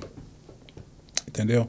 Uhum. Então, então é, é, é, o nosso trabalho meio que navega Falando por aí. também em forçar gabarito, hum. né, que a gente está falando de Einstein, eu até comentei lá com você, porque era uma coisa que eu tinha escutado e, eu, e quando eu vi eu falei, nossa, que legal. Só que daí você já.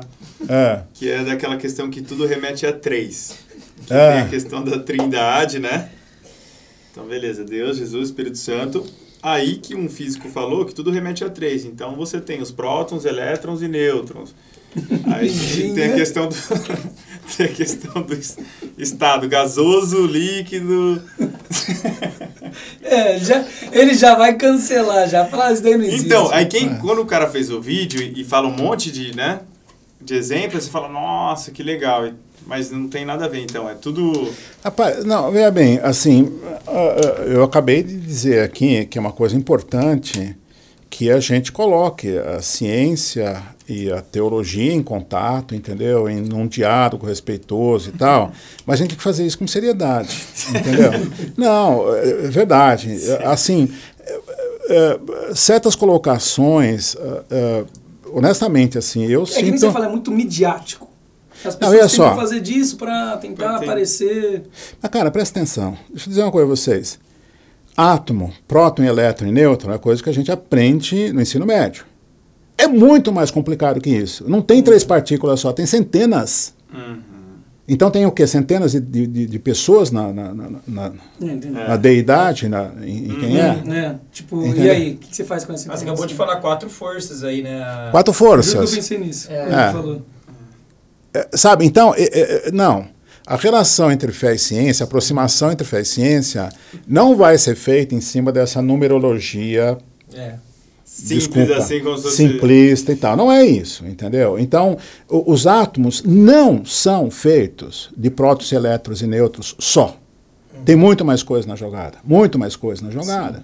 Perfeito. Só aí já, já matou. A pergunta, né? É. É As, legal, força, é legal as, forças, as forças nucleares de, de- de que mantém a coesão, a força nuclear forte que eu falei aí, que mantém a coesão nuclear dos prótons e nêutrons lá, que são nucleons, envolve troca de uma multiplicidade grande de outras partículas. Sim. Entendeu? Legal. Então, assim, É isso muito simplista. é muito Entendi, simplista e, desculpa, não tem absolutamente nada a ver. Não, mas, não, mas é bom saber, porque É assim, bom. quando a Não, gente é, escuta é. ver um vídeo e fica compartilhando É até, né? Porque você vê assim, você fala, nossa, é verdade, nunca tinha pensado pra esse lado, mas Sim. é bom saber que não tem nada a ver. Você vai perguntar? Então para de Não, compartilhar. fazer, eu quero pegar o papelzinho. Pega o papelzinho lá, pega. É, acho que A gente teve que se preparar alguma- uma- umas perguntas aí. Gente, será que eu estou dando respostas muito longas? Não, Ah, imagina. A gente tá em casa. lá. Quer Não, ver? eu já perguntei, eu já perguntei uma aqui já. Isso é boa pra ter Ah, buscado primeira, papel. você hein? já falou que é, tem alguma base científica para que Deus sempre existiu? Todo esse... Se você quiser fazer essa pergunta sobre questão de provas científicas de Deus, eu queria, eu posso falar sobre isso também. Opa! Isso aí me interessa. não, mas muito. então, mas, mas- mas, mas pergunta? Você não quer perguntar ou, ou o quê? Como é que você- não, Responde essa aqui. Você não, você não tem que, mas você não tem que fazer a pergunta para responder, para você editar e aparecer a pergunta? É, Ó, vamos lá então. Eu não vou fazer isso, mas vou- eu vou tentar, vou tentar cortar. Roberto, tem alguma base científica para Deus sempre existiu? Ah, bom, eu posso responder que sim e não e, e- e vou explicar. Não é? Ah, por um lado, veja, o, o- o salmista não é, do Salmo 19 vai dizer que o universo proclama não é, as obras do Senhor. Não é? É, a gente vê na Bíblia, você tem inúmeras passagens que fazem referências à natureza, à criação, como sendo evidência da existência de Deus. Perfeito. Uhum. Lá em Romanos, Paulo Romanos, vai falar exato. isso né, no capítulo 1, dizendo né, exatamente essas coisas. Né. Por outro lado, eu preciso dizer para vocês o seguinte, que eu não acredito em prova científica a respeito de Deus. Não acredito nisso. Fala assim, mas pronto, agora... O corte. Pode ir embora. Não acredito em Deus. Roberto Matheus. Esse cara quer. Ah, não, a- Do tipo, olha, aqui ó, tá Deus, viu? Falei que existia. É isso que você tá querendo dizer. Não não, existe tô- isso. tô- eu estou assim, eu, eu tô, se- tô sendo, digamos, rigoroso. Uhum. Porque veja assim, se você fala existe prova científica a respeito de Deus, Isso significaria o seguinte, que existe algum procedimento científico que Ah, você faria entendi. que demonstraria a existência de Deus. Uhum. A ciência lida com fenômenos naturais. Deus está fora dessa jogada, Sim. entendeu? Então, se você coloca Deus nesses termos, você está reduzindo Deus a um fenômeno, Uhum. entendeu?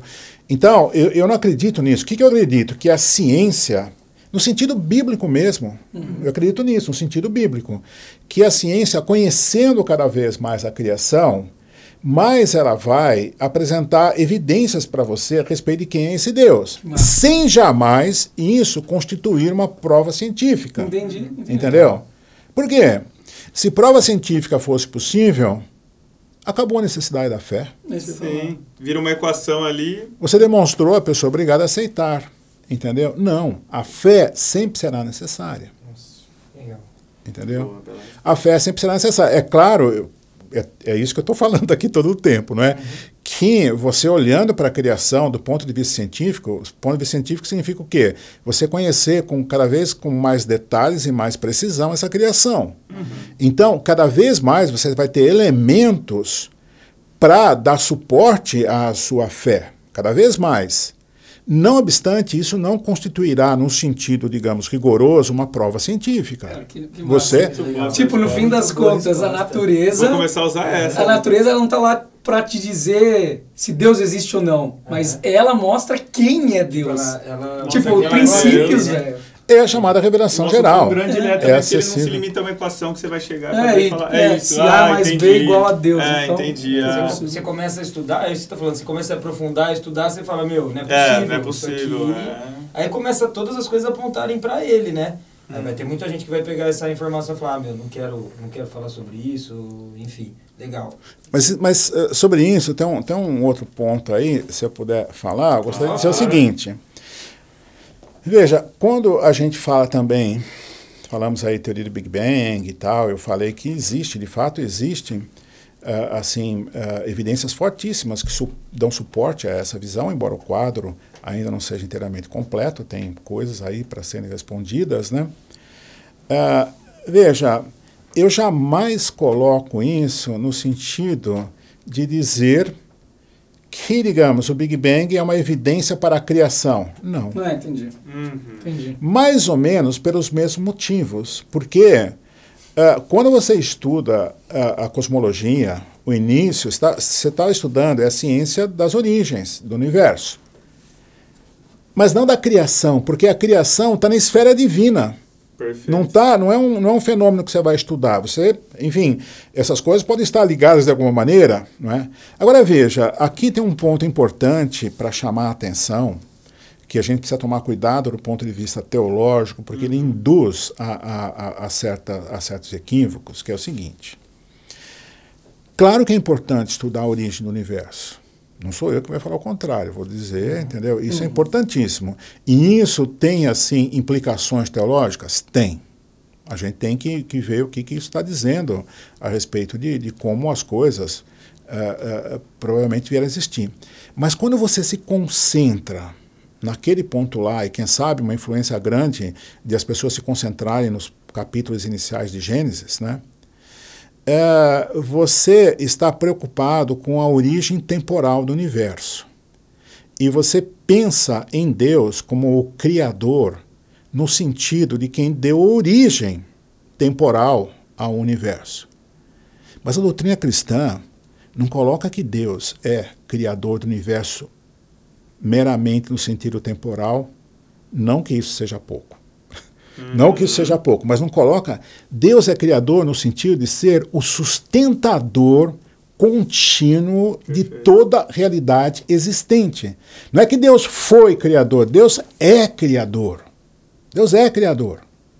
Entendeu? Deus é sustentáculo de toda a realidade existente. Entendi. Não é? Pouco, pouco tempo atrás aí, acho que umas duas semanas, eu participei de um outro podcast lá do, do Estadão. Estado da Arte. aí. Concor- Concorrente de vocês. É, E o assunto lá era exatamente essa história de provas a respeito de Deus. Provas, provas, acho que eram provas da existência de Deus. É. Uhum.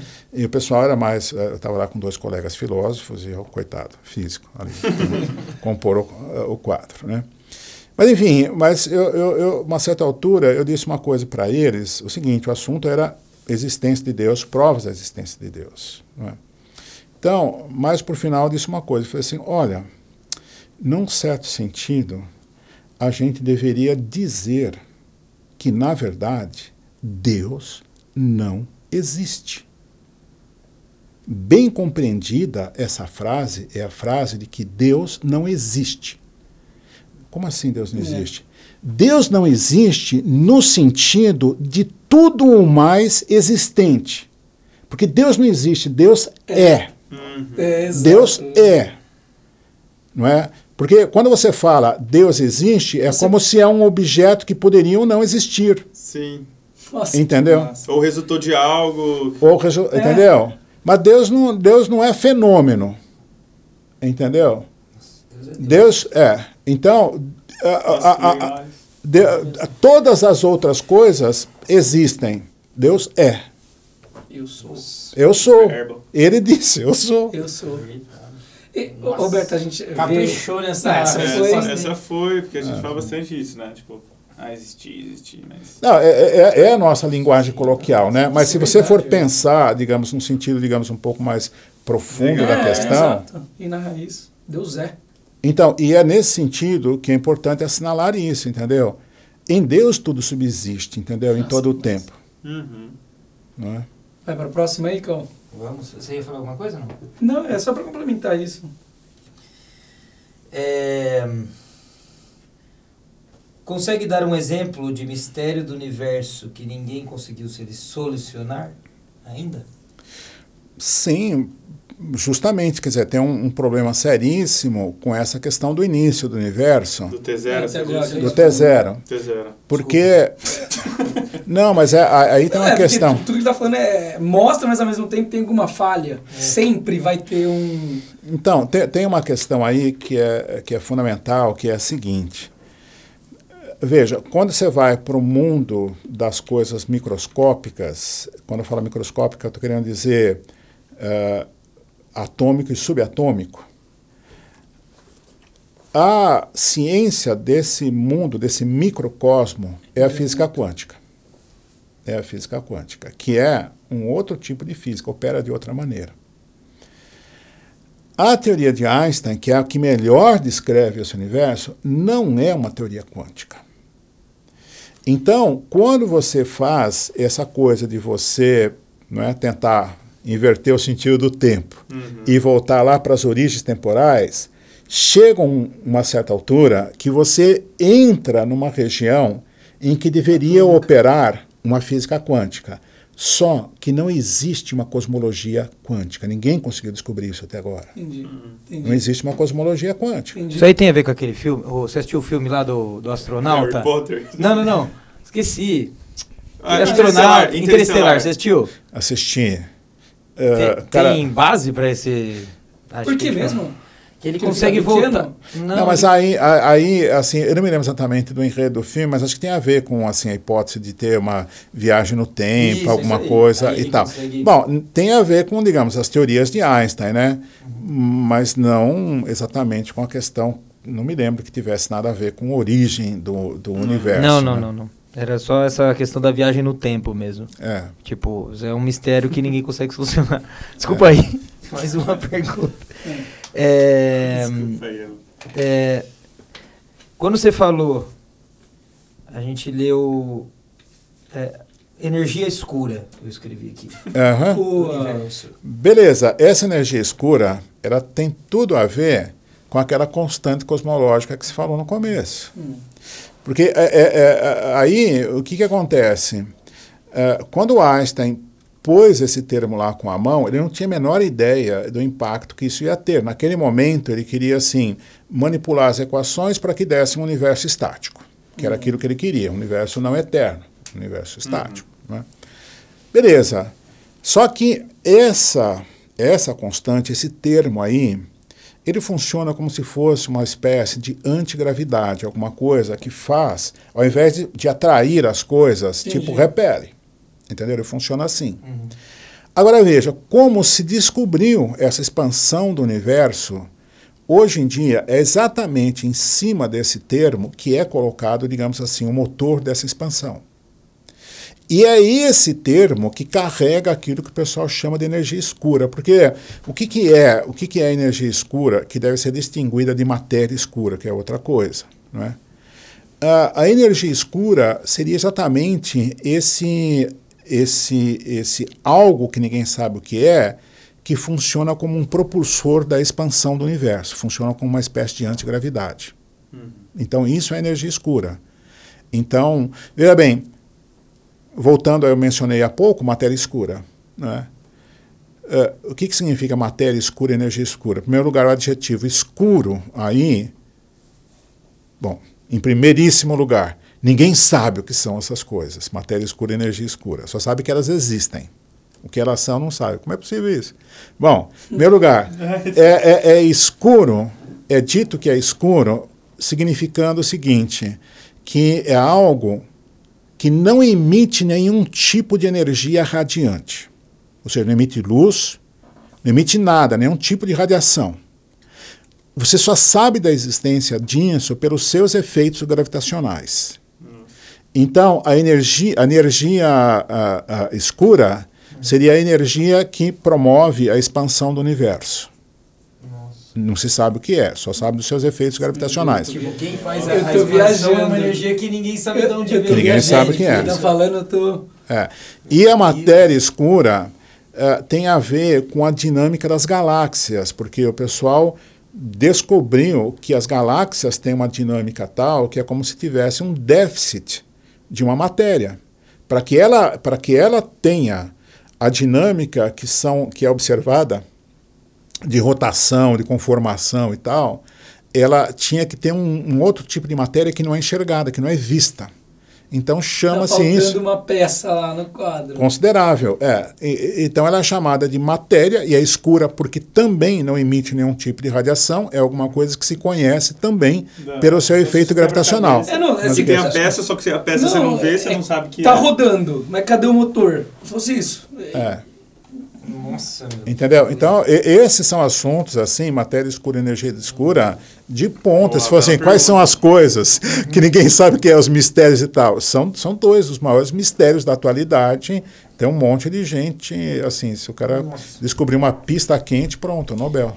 Nossa. E se a gravidade fosse um pouquinho diferente nessa Terra, a gente já não existiria mais? A gente não conseguiria existir? Não, se ela não fosse um pouco diferente, a gente poderia existir, mas, por exemplo, Nesse se ela fosse um pouco maior, provavelmente nós seríamos mais baixinhos, entendeu? Algumas outras coisas. Ia, ia mexer um pouco com a nossa, com a nossa conformação, né? Eh, Se ela fosse um pouquinho diferente. Agora, ah, ah, ah, como nós seríamos, né?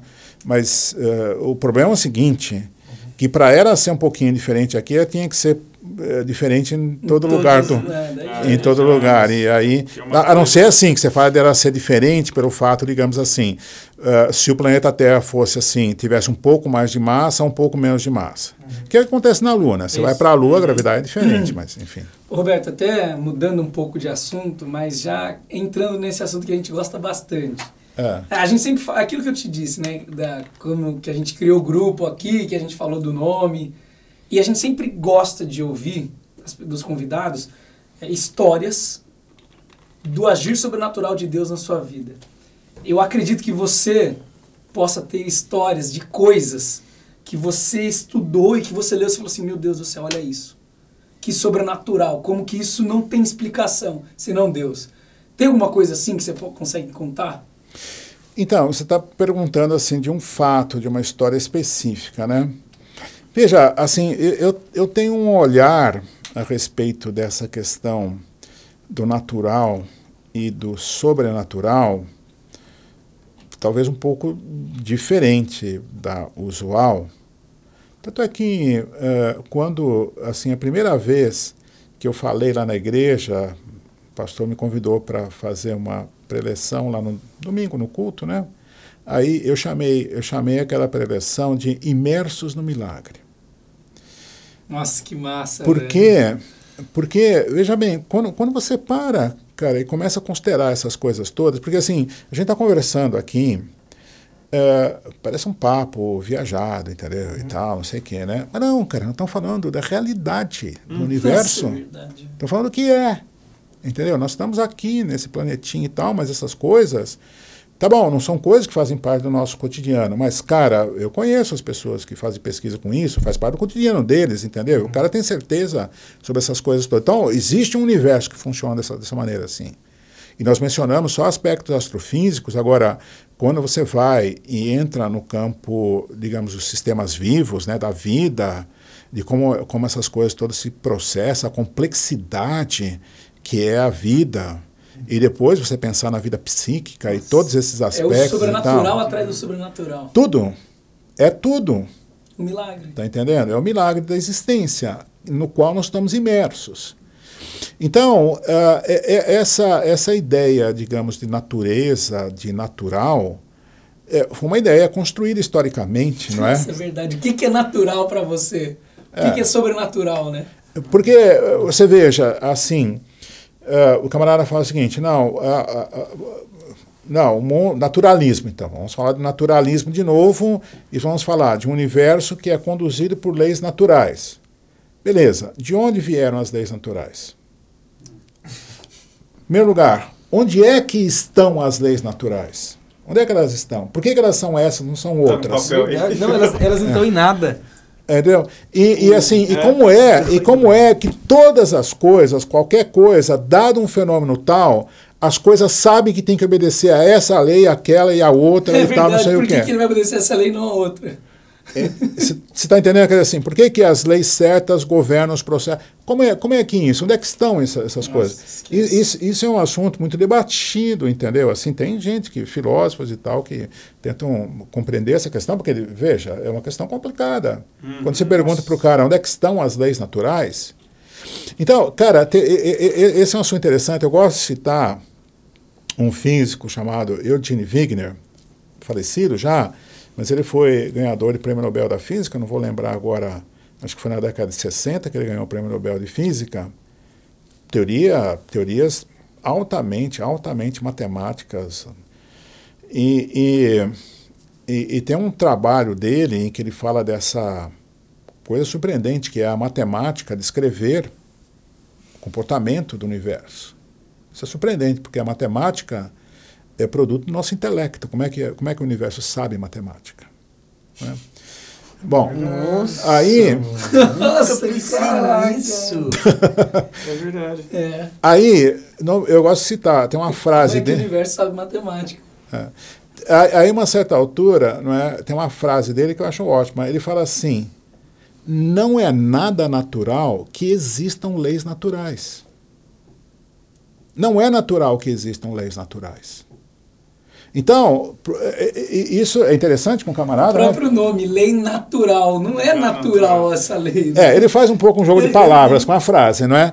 Mas assim, não é natural que, que existam leis naturais, porque assim, a- a- as pessoas, em geral, enfim, quem ah, esposa né, esse tipo de visão naturalista, toma como um dado básico, fundamental e trivial do universo que ele tenha leis naturais. E pronto, acho que isso explica tudo, mas não.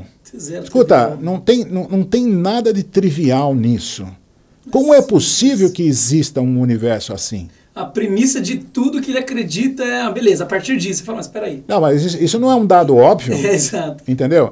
É como o Stephen Hawking lá, que, assim, no- né, nesse universo, nesse universo, nesse livro dele lá, uh, The Great Design, The Grand Design, no final parece que ele fala, uma vez que existe uma lei como a lei da gravidade, uh, é natural que o universo possa surgir espontaneamente a partir do nada, né?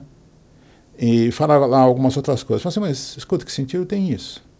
Nem o cara pode dizer, o cara começa a frase dizendo, uma vez que existe, uma vez que existe uma lei como a lei da gravidade, é esperado que o universo surja espontaneamente do nada. Mas peraí, não existe? Ah, Não existe?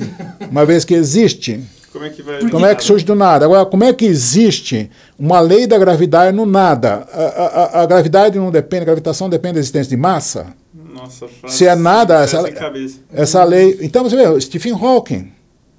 Tá entendendo? Assim, uma frase. É o, Que era- praticamente o pai do ateísmo moderno, né? A galera sempre fica citando ele. Cita, o pessoal gosta de citar, Gosta de porque, citar. Não tô entendeu? Uma- ele é um cara que pensou, mas É, falando que ele é um cara É, ele é uma citava figura, uma aí. figura, uma figura- midiática aí, entendeu? Assim, mídia explora bastante essas coisas e tal. Mas, mas veja, assim, é uma frase que não tem sentido lógico, não tem sentido científico, entendeu? É uma frase sem sentido, não é? Ah, então, ah, ah, o que nós estamos falando mesmo? Cara, eu tô- cara, ele tá falando, minha Só cabeça fala. tá assim, ó.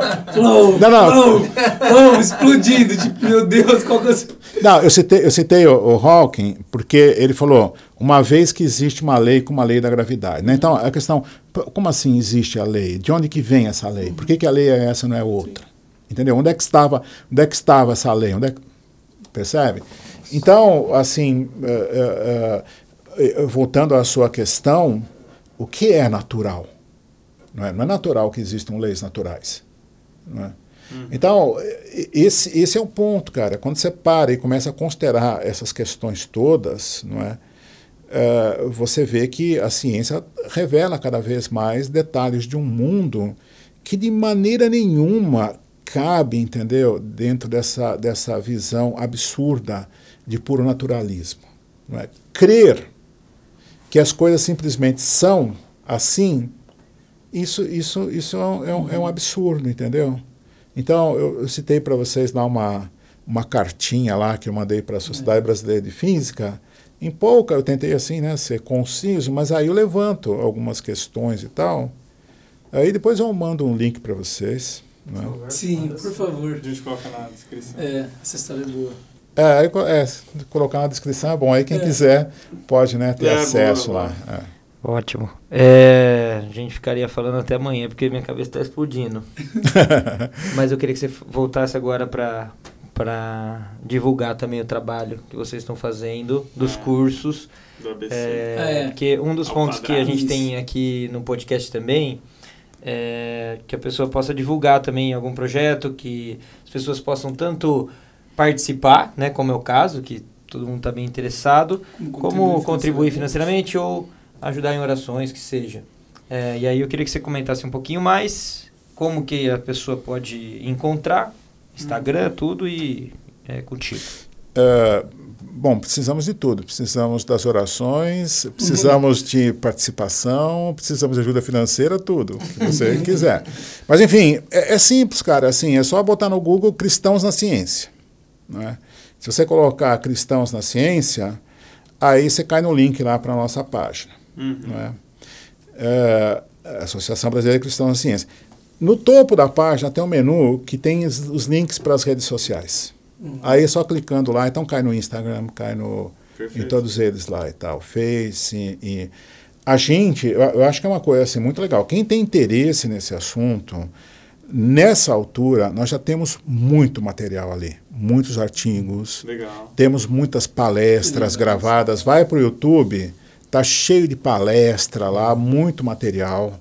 Ah, ah, ah, a gente agora está num período de férias, mas a gente tem um jornalista que trabalha com a gente, entendeu? Toda semana. eh, eh, Comentando lá. é, o Victor Fontana. E então, assim, a, a dica é essa, né? Cristãos na ciência, não é? cristãosnaciência.org.br, não é? Vou colocar o link lá no É. É, Também. e a, a gente assim promove muitos cursos assim, sabe? Então tem lives. Olha, bom, é que isso isso isso vai sair mais para frente, não é? Tem uma uma live muito legal que vai acontecer essa semana. Quando vocês estiverem vendo esse vídeo aqui, ela já terá acontecido já. Olha. Mas vocês vão poder ah, de espaço. ver Não dá pra saber quando que foi. quando- espaço, tempo. então. Espaço. É. Então, eu vou. É, uma viagem no tempo aí. Né? O, o, o pastor Guilherme de Carvalho vai fazer uma, uma live eh, eh, agora, nós estamos gravando, não é? Nesse dia de hoje, mas é na quinta-feira dessa semana, uma live sobre justamente a questão de criação, meio ambiente e essas questões aí são questões bem importantes e o Guilherme é, é, é, é, é uma das pessoas principais ali, né, um dos nossos Ah, principais líderes aí da, da ABC2 e, e é um cara fantástico. Eu acho que isso não dá para perder, entendeu? E tem, mas tem muito, muito material As lá. ficam gravadas depois em algum... As aulas ficam gravadas. Tem, você sabe, eh, eh, se você vai lá no YouTube, no nosso canal, Tá, e tem muitas, tem várias playlists aí. tem. Uma playlist legal para o pessoal explorar, imagine que o pessoal de igreja aqui esteja ouvindo. né? Tem uma que chama Lab ABC2. Lab ABC2 foi feito com o Pedro Dutti. Vocês conhecem o Pedro, eh, lá de Cuiabá e tal, um cara teórico, filósofo e tal, uma pessoa importante. Ele fez uma série, não sei, acho que tem mais de 30 episódios curtos, uns sete minutos os vídeos, é, voltado mais para o pessoal mais jovem, sabe? Adolescente e tal, Legal. pessoal que está ali. E tratando desse, de todos esses temas importantes de ciência, de fé e ciência e tal, voltado para um público mais jovem. Legal. Tem gente usando isso em escola dominical, porque eles pegam, Ah. eles, eles apresentam o episódio, daí eles usam o restante do tempo da aula para discutir e tratar. Então, prepara, Muito entendeu? bom. Então tem lá, e o Pedro é um cara excelente, entendeu? Mas tem lá muito material bom lá que, que dá para é vocês legal, explorarem bastante, não é? Eu, assim, eu, eu fico muito contente e eu preciso dizer para vocês também que isso da, da, da ABC2, né, é, foi uma dessas coisas, assim, muito surpreendentes, né? Você pede para falar de coisas sobrenaturais que tenham acontecido, né? É então, isso. quando, quando você a gente pensa assim, não é? Então, às vezes a pessoa espera que você encontre uma uma cura repentina, entendeu? De alguma coisa como água vira vinho. Não, mas é, coisa o assim. legal dessa nossa pergunta é exatamente que cada um fala o sobrenatural pra ele. O que, que é o sobrenatural? doido isso. então, não necessariamente é, um, é a mesma coisa. Não é. Porque a questão é a seguinte, cara, quando você pega e olha as coisas ao longo do tempo, eu acho que uma das maneiras principais que Deus age é no timing das coisas, sabe? A maneira como as coisas se dão e se desenvolve, não é? Então aí que aquilo que não existia passa a existir, mas não é que fez uma mágica e brotou um negócio na sua frente. Mas de repente, ao longo do tempo, algo vem a existir que não existia. É. Eu estou dizendo para vocês Sim. que a, o meu, a, a minha participação com esse assunto veio das aulas que eu dei na IBCU. Nossa. Na legal. Então, assim, por, por que é que, eu, que eu, o meu envolvimento? Meu envolvimento veio do seguinte, eu dava essas aulas, já tinha dado, eu acho que duas vezes, a, a segunda vez eu já estava dando esse curso, quando aconteceu o seguinte, teve uma moça, uma autora lá da, da Inglaterra, ela escreveu um livro chamado Teste da Fé. E aí eles fizeram um projetinho especial para o Brasil, traduziram o livro, e ela veio aqui para o Brasil para fazer o lançamento aqui no Brasil. E aí o Guilherme estava junto nesse projeto, pastor Guilherme de Carvalho, e eles viajaram o Brasil, foram algumas cidades aí e tal, fazendo o lançamento do livro, vieram aqui para Campinas. Quando vieram aqui para Campinas, o lançamento foi lá na Casa Célula, Casa do Estudante Universitário, não sei Sei, se vocês conhecem. Sei, sei, É. sei. Então foi lá, não é? Fica ali próximo da Unicamp. Aí, alguém que sabia que eu tinha envolvimento assim com essa área, tinha ministrado cursos ali na nossa igreja, me chamou para fazer parte da mesa. Dessa mesa de lançamento, entendeu? Eu topei, claro. Fui lá. Alguém não, na verdade foi o Marcelo Cabral. Talvez vocês conheçam o Marcelo, não sei se conhecem, mas. Enfim, ah, o Marcelo me chamou e eu fiz parte. Aí fiquei conhecendo o Guilherme. Quando a gente aí eh, eh, se conheceu, então ali na CEL, naquela noite, aí ele já começou, porque o Guilherme estava interessado em fazer projetos para, entendeu, fazer algum projeto nessa área e tal. E ele veio conversar comigo, entendeu? Aí ele começou a tentar me convencer. Eu falei, Guilherme, eu falei, você não precisa gastar muito sua lábia comigo, não, cara. Eu já tô, fazia tempo que eu estava aqui pensando em alguma coisa também, entendeu? Legal. Estava pensando em alguma coisa. Aí, eu falei, pronto, claro. É, eu já tô afim Já tô disso faz dentro. tempo. Pronto, entendeu? E, e- e aconteceu, assim, uma, aconteceram coisas, quer dizer, aconteceu. não é? Mas aconteceram coisas assim nesse, nesse time, encontros e coisas assim. Muitas coincidências. Muitas coincidências, entendeu? E, Coincidência. é, e, e graças a Deus, assim, eu acho que, acho que, Muito É. bom. que a ABC2 está fazendo um trabalho necessário, sabe? Eu vejo como muito necessário. Muito É. Perfeito. Roberto, para finalizar, a gente sempre também fala para deixar uma frase, mas assim, levando em consideração todo esse histórico seu, esse seu fascínio pelo por conhecimento, por tudo que, que a física proporciona, o que que hoje você quer deixar de mensagem para quem esteja te assistindo? Conselho, alguma coisa. É, Não, eu- olha, eu acho que é, isso que a gente conversou aqui já, e de certa forma eu estava comentando um pouco com vocês ali nos bastidores ali, né? Antes da gente começar a gravar o, o programa, não é? É, dizendo o seguinte, eu fico muito feliz com esse trabalho de vocês e admiro o trabalho de vocês. E eu tenho certeza que a partir disso que vocês podem considerar um trabalho pequeno agora, isso certamente vai crescer e vai se multiplicar. Vamos entender uma coisa: Deus é senhor de tudo e é um Deus assim de exuberância, de riqueza, entendeu? Deus quando multiplicou os peixes, entendeu? Fartou todo mundo. Não é? E sobrou sobrou ainda. e sobrou ainda. Então, Deus tem todos os recursos e Deus está querendo gente que se envolva com, com as coisas dele. De diferentes maneiras. Né? Eu estou apresentando aqui um ângulo, não é? que é esse ângulo, enfim, específico, mas tem muitos outros ângulos. Não é? E, e, e quando você reconhece isso e se envolve no assunto voltado para a glória de Deus mesmo, isso certamente vai se multiplicar. É isso que a gente tem eh, visto, não é? Eu, eh, curiosamente, né, esses dias eu estava dando uma olhada, a ABC2, ela é uma organização tipo eh, a que existe nos Estados Unidos, que chama American Scientific Affiliation. American Scientific Affiliation, ela já deve ter nessa altura quase 80 anos. Nossa. É, eu participei de congresso dele já. É uma organização fantástica, porque assim tem é, grandes cientistas lá, gente de ponta, de renome internacional, sabe? E são cristãos, não é? E gente que está envolvido com tudo. Assisti um camarada lá que ele tinha posto o projeto dele lá num desses robozinhos que foi lá para Marte e tal, cristão e tal, contou as histórias todas, não é? Então são cientistas assim importantes, não é? Que estão lá. Veja bem, o que eu vou dizer agora não é para diminuir nem um milímetro a American Scientific Affiliation, mas curiosamente, eu fui olhar nas redes sociais deles. Sabe quantas pessoas eles têm de seguidores Hum. no Instagram? 62. O quê? 62. Sabe quanto nós temos? 62 mil. A ABC2 tem 62 mil seguidores. A American Scientific Affiliation tem 62. De 80 anos?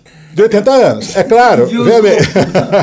eu, tô, eu tô brincando um pouco aqui. Sim. É claro que eles são importantíssimos, e é claro que eles não estão fazendo um bom trabalho com as redes sociais. eles não estão fazendo. Claro que em todas as outras coisas eles fazem um Sim, excelente sim, trabalho. eu recorro à revista que eles publicam, tudo e tal. Mas eu quero dizer para você o seguinte: a ABC2 tem 62 mil seguidores. Entendeu? Deus. E começou, assim, era uma coisa inexistente, entendeu? E tem hoje, todos os dias, a gente tem testemunhos de pessoas falando o quanto que elas têm sido auxiliadas no sentido de poder articular adequadamente a fé delas, com o envolvimento Nossa, delas com é muito ciência Muito legal. e tal, entendeu? Tô falando isso é, é para a glória de Deus, entendeu? Claro, e para dizer e para dizer o seguinte, para incentivar vocês e quem nos, no- estiver nos ouvindo, entendeu? Assim, Fazer a vontade de Deus. creia em Deus, mas assim, creia em Deus, não é? No sentido de você se envolver concretamente com coisas eh, do mundo, da- do relacionamento com Deus e de, da vontade de Deus e, e, e eh, a missão eh, de Deus eh, no mundo, entendeu? As pessoas precisam saber quem é Deus, de verdade, e conhecer o Senhor Jesus. Perfeito. É isso, pessoal. Cada, cada dia mais pessoas diferentes, com histórias diferentes. Toda semana uma aula a gente Você tem noção de quanto tempo foi? Acho que mais de uma hora. Mais de duas. É mesmo? duas horas e. Como é que vocês vão cinco fazer? Vocês vão ter que editar muito. É. Não, vai por tudo. Quem quiser assistir, assiste. É isso. Mas, pessoal, mais uma vez, muito obrigado a todos que estão assistindo, que estão acompanhando. Isso daqui foi mais um dia onde a gente traz a experiência um pouco mais racional de um físico explicando o agir de Deus na vida dele através dos estudos e da física, coisa que a gente nem faz ideia de como que tudo é perfeitamente calculado. Espero que vocês tenham mais uma vez curtido, se espantado e aprendido muito, assim como a gente também aprendeu. Isso aí. Covolã, mais uma vez, muito obrigado. Foi uma obrigado experiência muito boa, tudo que você falou. convite. Exato, vim aqui conversar com três moleques que não sabem de nada. Imagina. Desculpa as perguntas. É. né? As perguntas ignorantes. Eu que agradeço, gente. Mas é isso, mais uma vez, muito obrigado. Pessoal, continuamos ainda contando com vocês para construir isso junto com a gente. Indiquem pessoas, mandem mensagem no, no Instagram, Compartilhem. Exatamente. É de e todos. é de todos nós. Um grande abraço do 3. E. Um. Deus abençoe Tchau, tchau, gente. Valeu, gente.